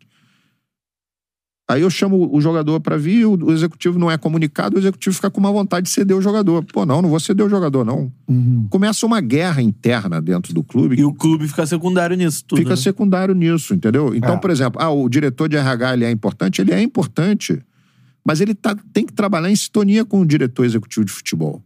Entendeu? Quando, quando o diretor executivo de futebol, já vi isso acontecer em clube, tá? Ele fala assim, cara, eu tenho uma expertise em gestão, porque todo, a maioria dos, gest- dos diretores tem expertise em gestão, pô. Eu, por exemplo, trabalho em gestão há 40 anos, pô. Né? Então, pô, é a minha formação, é, é essa. Eu- cara, eu tenho aqui um plano de cargos e salários é, é, adotado por futebol. E o diretor de RH, ele nega. Eu já vi isso acontecer, pô. Por quê? Porque é vaidade. Não, cara, esse cara aqui cuida do futebol. Ele não pode me trazer uma sugestão de, de cargos e salários. pô. Uhum. Entendeu? São coisas nesse nível que Uhum. acontece dentro dos clubes. Isso eu tô falando de um modo geral. Geral. Isso não independe de ser SAF, depende de ser associativo, depende de ser clube empresa. A comunicação ela precisa ser um- única. Os objetivos e metas precisam ser únicos. O processo precisam ser únicos, É. entendeu? O planejamento estratégico é um só. É. E esses departamentos terem planos de ação que atendam a esse planejamento, Planejamento, é. estratégico. É. isso que tem que precisa é, ser feito dentro dos clubes e que não é, pô. É, com certeza. Entendeu? Então, é, é, eu, eu- ainda está cedo para avaliar a SAF. Eu acho que Uhum. tem um caminho aí, talvez mais fácil do que o associativo, por não ter a política, É. mas vai depender de ter boas gestões. Com certeza. Seguinte, ó, reta final aqui do nosso papo. É, já agradecendo ao Brasil. Cara, papo espetacular. aula, né? Eu me amarro Legal. nesse tipo de, de conteúdo. Muito bom. Valeu a pena esperar. A gente fez Exato. da, da Cristal. É. Forneria Original, a melhor pizza que você pode pedir. Vamos mandar pizzas pra Carlos Brasil, É obviamente. claro que sim. Não é? Ó, o QR Code tá aí na tela. Apontou o celular pro QR Code, você já cai no delivery da forneria. Tem franquias espalhadas por todo o Brasil. Verifica aí se tem na sua cidade. No Rio de Janeiro tem várias. E aí você pede a sua pizza, beleza? Com o cupom CHARLA10, 10% de desconto em qualquer pizza que você pedir, beleza? É isso. Temos que falar também da nossa cerveja, que é a cerveja parceira do Charla, tá aqui. Terê. Cerveja Teresópolis, mano. Vai de Carnaval com bem. Teresópolis, né? irmão? Exatamente. Principalmente com a Lager, né? Nesse calor. Então é a Gold, beleza? Que é braba demais, mas tem vários estilos de cerveja. Se você é um apreciador com um pouco mais profundidade no paladar, você vai lá Você e é apreciador pesquisa. com profundidade no paladar? Sim. Tá. IPA, Weiss, Dunkel, Bock, tem vários estilos de cerveja. A mais tradicional, vamos dizer assim, a mais é, comum é a Lager, que é a Gold, que é braba demais. Cerveja Premium, cerveja Teresópolis.com.br, arroba cerveja Teresópolis no Instagram, beleza? É isso. Cerveja oficial do Charla. E mais, que falar aqui, ó, da Casa de Aposta, que é parceira do Charla Podcast. Tá aqui, KTO, QR Code na tela, agora com o cupom Charla, 20% de bônus no primeiro depósito. Aposte na KTO. Odds interessante para Vasco e Flamengo. O Vasco pagando 5. Olha aí, hein? O empate pagando 3,66 e o Flamengo pagando 1,64. Olha aí, então o Domingo, Flamengo na KTO é muito favorito. É muito favorito. Então, beleza, ó. Ó, Vascaíno aí. É, um Gosta na empate, KTO. boa de, de empate em 3.66. Vitória é 5, pô. Pô, não é isso? 1x0 Vascão aí. 1x0 Vascão, gol de Pumita Rodrigues. Poxa, foi assim no ano passado, exatamente. Carlos Brasil, uma honra ter recebido você honra aqui. toda minha, pô. Muito legal, de verdade. Bacana. E, cara, eu acho legal é, profissionais, né, diretores, executivos tudo mais, é, falarem, né, cara? Porque muitas vezes, ah, não, pô, esse cara. Você não sabe o que, que é o processo, tudo mais, como é que o cara trabalha. E, pô, o Brasil que é um dos profissionais mais capacitados do futebol Obrigado. brasileiro na gestão Que olha muito de baixo, que é importantíssimo. Importantíssimo. Acho que é uma discussão que a gente tem que ter cada vez mais, assim. Muito obrigado por- pelo papo franco que você teve com a gente. Ah, eu que agradeço, cara. Pô, uma honra muito grande Espero que tenha gostado. vocês. Gostei muito. Eu falo muito, né? É, se deixar eu falar de futebol, aí eu vou falando. A gente gosta A gente disso. gosta. De gestão, então nem se fala, né? É. Base mais ainda. Porque, pô, eu sou realmente um cara apaixonado pelo trabalho de formação dentro dos clubes. E eu acho que o, não só os presidentes, os CEOs, precisam ouvir mais a base, escutar mais a base. Aquela história do é, não é custo, é investimento, né? Todo mundo Claro. fala isso toda hora, mas fica só na frase, né? É, Todo mundo olha, pô, é custo. Não é custo, cara. É investimento mesmo. E a prova disso está aí os 550 milhões nesses seis anos que foram colocados dentro do clube. Então, é, olhar com mais carinho para a base, entender os processos, entender é, todo o planejamento, que muitas vezes é, não é olhado, é a última coisa do clube que, que é olhada. Entender médio e Todo longo mundo prazo, olha né? financeiro, marketing, futebol profissional.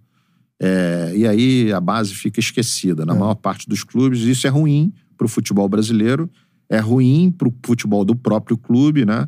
Acho que a CBF precisa ter um diretor de, de, de base, precisa ter um diretor de desenvolvimento lá dentro, assim como eu acho que as federações precisam cuidar também um pouquinho mais das bases, para que a gente possa pensar mais no- na formação, para que não se perca tanto talento como a gente vem perdendo dentro dos clubes, muito por conta dos processos da transição, mas também porque a gente não faz um trabalho fora adequado para que a gente forme mais jogadores e a gente tenha mais é, Romários, Ronaldos, né? e- Ronaldinhos. Ronaldinhos, Rivaldos e etc.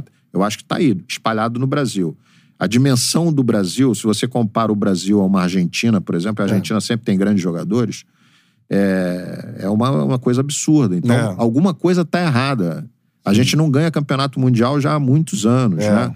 A gente precisa acordar para isso. E eu acho que o grande segredo começa na formação, tá certo? A gente, a gente precisa é, cuidar um pouquinho mais da base no Brasil. E entender que, pô, o cara vai ver o Vinícius Júnior com 10 anos, o Vinícius Júnior vai estourar com 17. Então, é, É. longo prazo. 7 anos, 8 Exatamente. e por aí Trabalho de vai. paciência. Exatamente. Paciência, cuidado, porque eles. É. os- o- aí é uma, é uma culpa do, dos executivos de um modo geral. A gente acaba não tendo tempo para olhar lá os pequenininhos. Sim. Mas se você não tem tempo, você precisa botar alguém capacitado Delegar, que tenha. né? Exatamente. É. Então, é super importante. Ah, o Brasil, porra, eu daqui a 10 anos não sei nem se eu tô aqui, cara. Entendeu? Agora, porra, é importante que um menino com 9, 10 anos tenha a, a condição de, de chegar no, no- no profissional do clube. E isso vai acontecer daqui a simplesmente 7 anos, 8 anos. 8 anos, é isso aí. É muito pouco, pô. Com certeza. Muito obrigado, Carlos Brasil. Show de bola, cara. Conteúdo Prime no Porra, Podcast. coisa linda, coisa linda. Gosto Vai demais, varrer cara. a internet. Tem o Chala aberto para diretores de clubes, né? é, de coordenadores de base e tudo mais. Portas escancaradas pra gente conversar sobre futebol. É isso aí. Que é- Assessorias. Exato. Ajudem. Ajuda. Ajudem. Tamo junto, galera. Esse é o Chala Podcast. Uma semana, mais uma semana muito maneira. Tamo junto. Aquele Semana que abraço, vem muito tem. Semana que vem tem. É. Novidade, será? Hum? Tô esperando. Valeu, um abraço. Taço. Valeu.